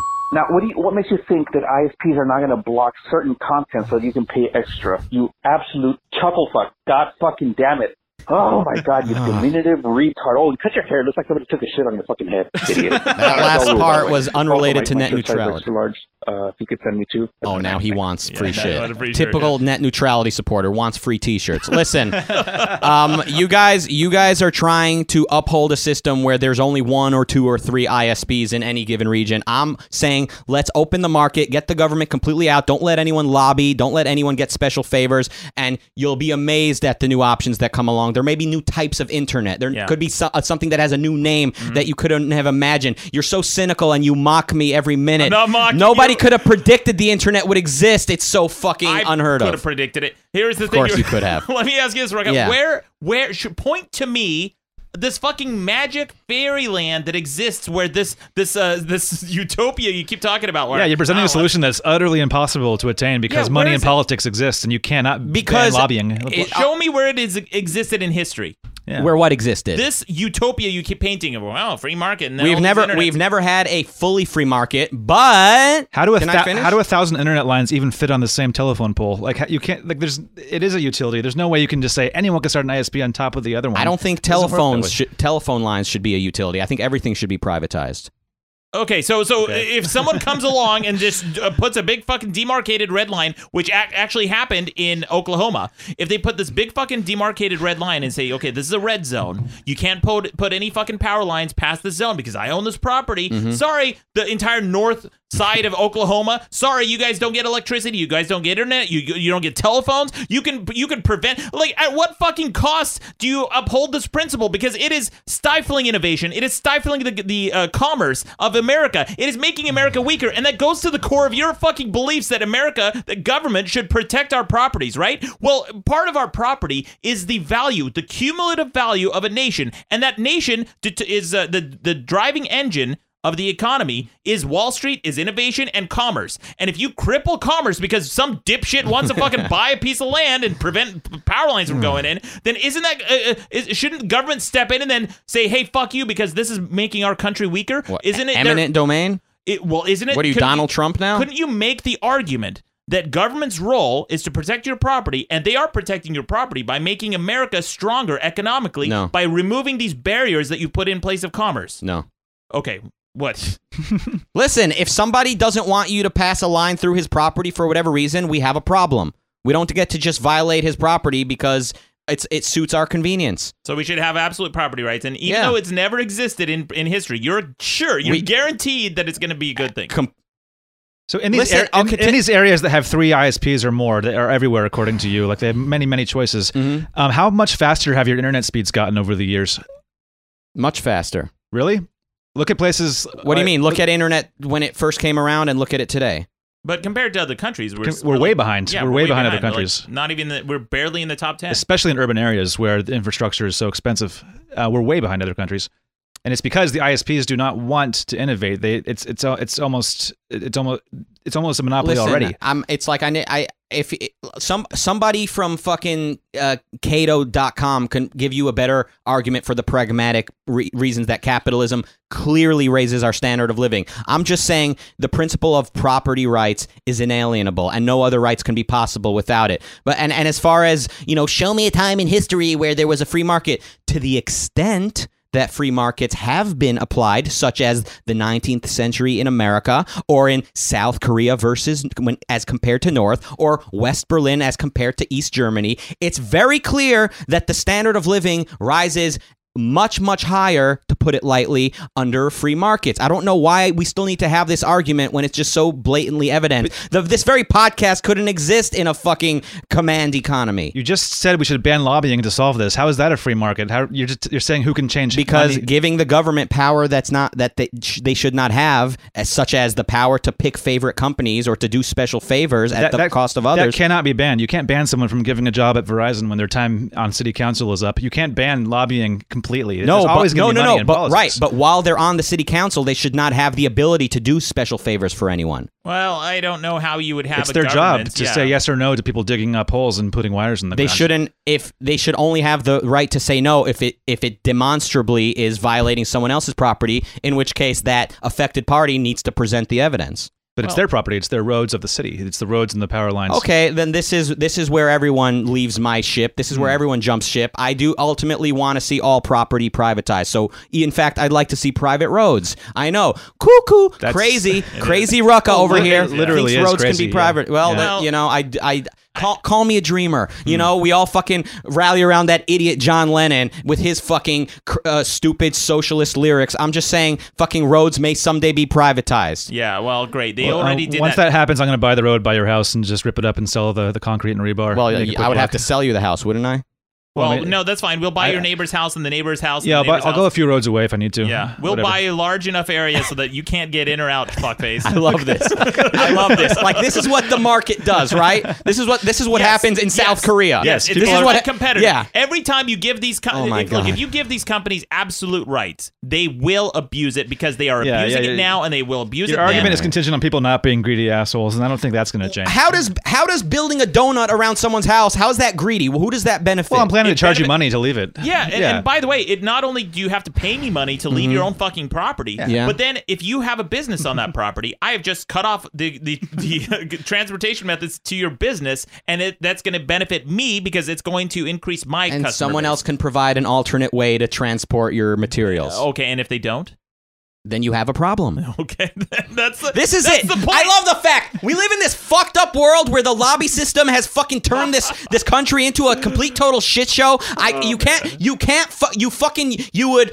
if you held your breath while someone listed all the problems we have with this lobby system and this mixed economy Hey, of Ben. ours. You would hold on, let me finish. You would die holding your breath and all you could come up with is, "Oh, I'll build a donut around your house." And that's your fucking go-to of what why property rights should not be absolute. See, my billions of dollars are my property, and as the owner of an ISP, I think it's well within my rights to give them to a city council in order to keep other. Keep, but that keep city people out. council has they're using force to enforce they're using a gun to enforce their will so a city council as Uh. a government body should not have that power Okay, here's another voicemail who disagrees. I think with uh, with all of us. Listen to this. all of us. good finally Holy shit. Maddox, Rucka, and whoever the other two guys are, you guys are so fucking stupid. I thought after that mini debate about the FCC on last week's episode, like, they're gonna have a legit debate. They're actually gonna know what they're talking about, or at least have guests that know what they're talking about. Holy shit. I've never heard people who know less about a topic argue about said topic. Holy shit. I'm gonna call back again and like explain everything to you guys, and you can listen to it or you can stay ignorant. Cause holy fuck, this episode was retarded. All right. all right Yeah. You you know what? good point Yeah. Well, How do you argue with that? Douchebag of the week. Uh, by the way Yeah. go ahead Do you want to say something? No, I was just gonna say he did call and left several long, meandering Yeah. voicemails, which uh, didn't really add a ton. I like that guy That guy needs a hug. I mean, what the hell? He's just mad. do you, get, you you think I like this? You think I like being on the most unpopular side of every topic? Wow, do you think I like? talk, huh? Do you think I like the hate? Do you think I like being ridiculed every minute of my life? Do you think I? Do you think Maybe this is what I what think I want? I think you enjoy this. Yeah, Maybe a little bit. a little bit. I'd like I'd like to uh, really embrace it. You know, I've been too nice and diplomatic my entire life. I really want to start pissing off some people. Yeah. Well, you're doing it. All right. Yeah. Um, here is a here's another voicemail. Um, this one, you know, we've we've talked about this long, so I don't want to like spend too much time on this. But uh, they they make a case for why sometimes regulations are important in terms of uh, food. Listen to this. Hey, yeah, I was just listening to your podcast about net neutrality, and when you're talking about regulation in the food industry about putting poison in ice cream, I was thinking, what about companies putting drugs, as in methamphetamine or something addictive that makes it uh, that does have long-term effects, but it makes it more addictive, which makes it more attractive. That's why we need regulation. Not because they're going to put straight up poison, but they're going to put something that makes it more addictive, more attractive, or something like that. Uh, t-shirt size video. Okay, no, Okay, no, t- But, no but, t-shirts. but what if the ice cream company is lobbying the government and they get the right to, they, they're allowed to put meth into their ice cream? So, see, regulation doesn't work. Here's what I'm saying. Here's my answer. Here is the plain solution. A a a company if they're putting meth in their ice cream, they need to tell you that. They need to disclose that, or else they're lying to you. They're saying this is safe to eat, but it con- actually No, no, no. contains You- meth. you're Wait, you're mis- saying you should regulate what they put on their own wrappers? I'm saying That's fucked up. I'm saying defrauding a customer is a violation of their rights. It's giving them poison No, no, without no, their you're knowledge. misconstruing the argument. He's Yeah. not saying meth, but he said something addictive. addictive. I'm saying right? again, people if it, if peop okay, let here two scenarios. One is an ice cream company says what we put in our ice cream is a secret and you will and we're not disclosing that. Then you and I can say, "Okay, I will not choose to buy your ice cream." That's scenario 1. Scenario 2 is an ice cream company says, "Here's a list of the ingredients," and they leave out one of the ingredients which happens to be something addictive. They've withheld information, they've essentially lied, and that is a violation. That is a that is a violation of a of a contract you enter in when you sell somebody something, and for that they can get in trouble. Wait a second. Do you Yeah. think that companies should be forced to list their ingredients? Not should they be forced? Again, did you completely space out? Were you asleep during that first scenario? If a company doesn't want to, we can choose not to buy their products. Well, okay, but a what su- if people are and a- buying and- it? And a supermarket can choose not to carry that product. They say we only want to carry products where we've been told what what's contained. Guys, it's like it's like every topic, and then once once we're done arguing about ice cream, then you'll say, okay, but what about what about fucking cars? If cars want to fucking give you malfunctioning brakes, it's like every fucking every fucking uh, uh, scenario we need to have the same exact debate. I'm speaking in terms of principles that can be applied to every one of these. Okay, I'm just like it's like we need to have the same debate next week. Let's debate if fucking uh, if fucking uh, guns should have a safety or it's like fucking every fucking issue we need to have the same exact fucking debate. Is everyone fucking incapable of integrating concepts and percepts and fucking forming a coherent view of life? Uh, Ninety-five percent of people probably yes. They should they should have the government holding their hand to not give themselves poison from their ice cream. That's Maddox's view too. He's a philosopher king. Here we go. I Straw man. philosopher king. oh no. Oh, it's not an actual straw man. Oh, I agree. Here's one more. Uh, I talked about how much I hate Last of Us, uh, and I'm still getting voicemail about that. Listen. to this. Ooh, that's a Hey. Maddox, the Ryan here. Continuing to talk about how fucking wrong you are about The Last of Us. Well, guess what? This week you said that you'd be very interested to keep playing The Last of Us if you played as Ellen Page's character. Well, ding dong, motherfucker! She's the main character in The Last of Us Part 2. Get hyped. Booyah! No, I'm not interested in playing Last of Us. The the point is, Why? It's such a good game. Oh, everyone Uh, loves start it. start over. Rob, everyone loves it. I know. But the thing is, when they switched over to playing Ellen Page's character, when the main character dies in The Last of Us, I thought that was really innovative. I thought that was really cool. I would love to play the rest of the video game as this character, but instead they chose this limp dick. Oh, everyone survives, and then they bring him back anyway. The the movie, the, the, the game is so fucking cliche and stupid. Well, that's that, that's your opinion, Yep. even though it's garbage. But I can't argue with the way you experience video games. Yeah, that's right. It's it's my experience. And here's another caller about Last of Us. Listen to this. Hello, my name is Dirk, and I wanted to do a call, you know, caller call out on that guy that was trying to argue about how great The Last of Us was, and you know what, the guy's full of shit. Okay, here's the thing: you want to say that the game has spiders and other cool creatures. You, you know what? Dark Souls has a spider, except with boobs. Okay, and I killed the fuck out of that thing. Scrub Lord, get on my level. Yeah, get on his level. Caller, Um, Rob, uh, th- Wait, thank- so are Dark yeah. Souls and Last of Us the only two games in the world that were in this in this discussion? in this universe. Okay, that makes sense. Cool. there are Got only it. those two options. Uh, you know, in, who knows? In a, in a non-net neutral video game world, in a non-game neutral, There's only world, one there's game, only yeah. one game. it's The Yeah. Last of Us. And if you don't like it, you have to move to another country to play a different game. Yeah, that's the. Oh yeah, there's so so many uh so many groundbreaking video games in the Soviet Union. I forgot. Yeah, well, that's the point. Uh, anyway, Rob, Yeah. Thank you so much for joining us. It's been a long time coming. Is there anything you want to plug before we go? Yeah, we've got um, a YouTube channel where we make a short a week. Look up Explosm Entertainment. Um, we've got a video game coming out in the coming months. Keep an eye on somewhere towards your, your Steam account. It should pop up. in the Super store. exciting, yeah. Can't put a date on it yet. Yep. But keep an eye out. We're pretty excited about And, it. and a good friend of ours, Roger Barr, has worked on the game. Yep, You guys yep. working together. A lot of voice cameos in the game as well. Tons. Yeah. Yep, yep, yep. It's, It'll it's be- solid. Everything I've seen is hysterical. It'll be a lot of fun. And I want to touch a little bit more on you were on the Rubin Report. Rucka, what, Yeah. what was your experience like on there? Let's just say we had a conversation. Yeah. Damn, son, where'd you find this? Uh, it was interesting. Let's just leave Yeah. it. Uh, he wa- he was expecting a YouTuber, you know, to come on and touch upon a little bit of this, a little bit of that. And like ten minutes in, I'm just fucking like my meltdown a couple minutes ago. Yeah. It was a picture an hour long of that. Yeah. Yeah. Yeah. Yeah, well, I've seen it. Mikey, thank you for joining us again. Uh, welcome back. Thank you, uh, sir. Mikey. Do you, Thank you you. do you have any new videos coming up? I'm working on some stuff. A lot of drawing. Yeah. I'm doing a lot of drawing right now. You right always now. are. Mikey's yeah. Mikey's getting into this animation game, which Ooh, maybe you guys a- should talk. Yeah. you guys. uh, And by the way, guys, if you haven't seen the Cyanide and Happiness shorts and the series, it's incredible, super super funny.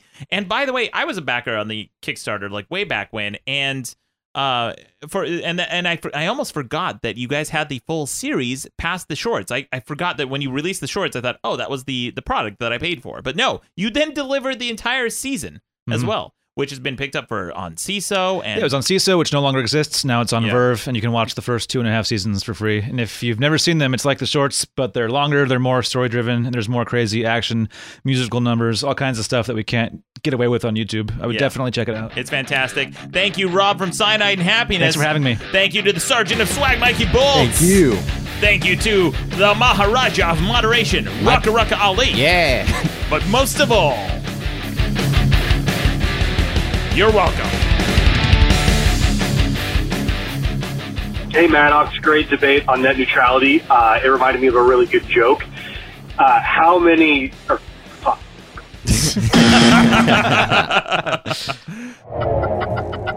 Hey there. Don't forget to subscribe to Madcast shows on iTunes, Stitcher, or your favorite podcast app. Okay, bye. Madcast Media Network.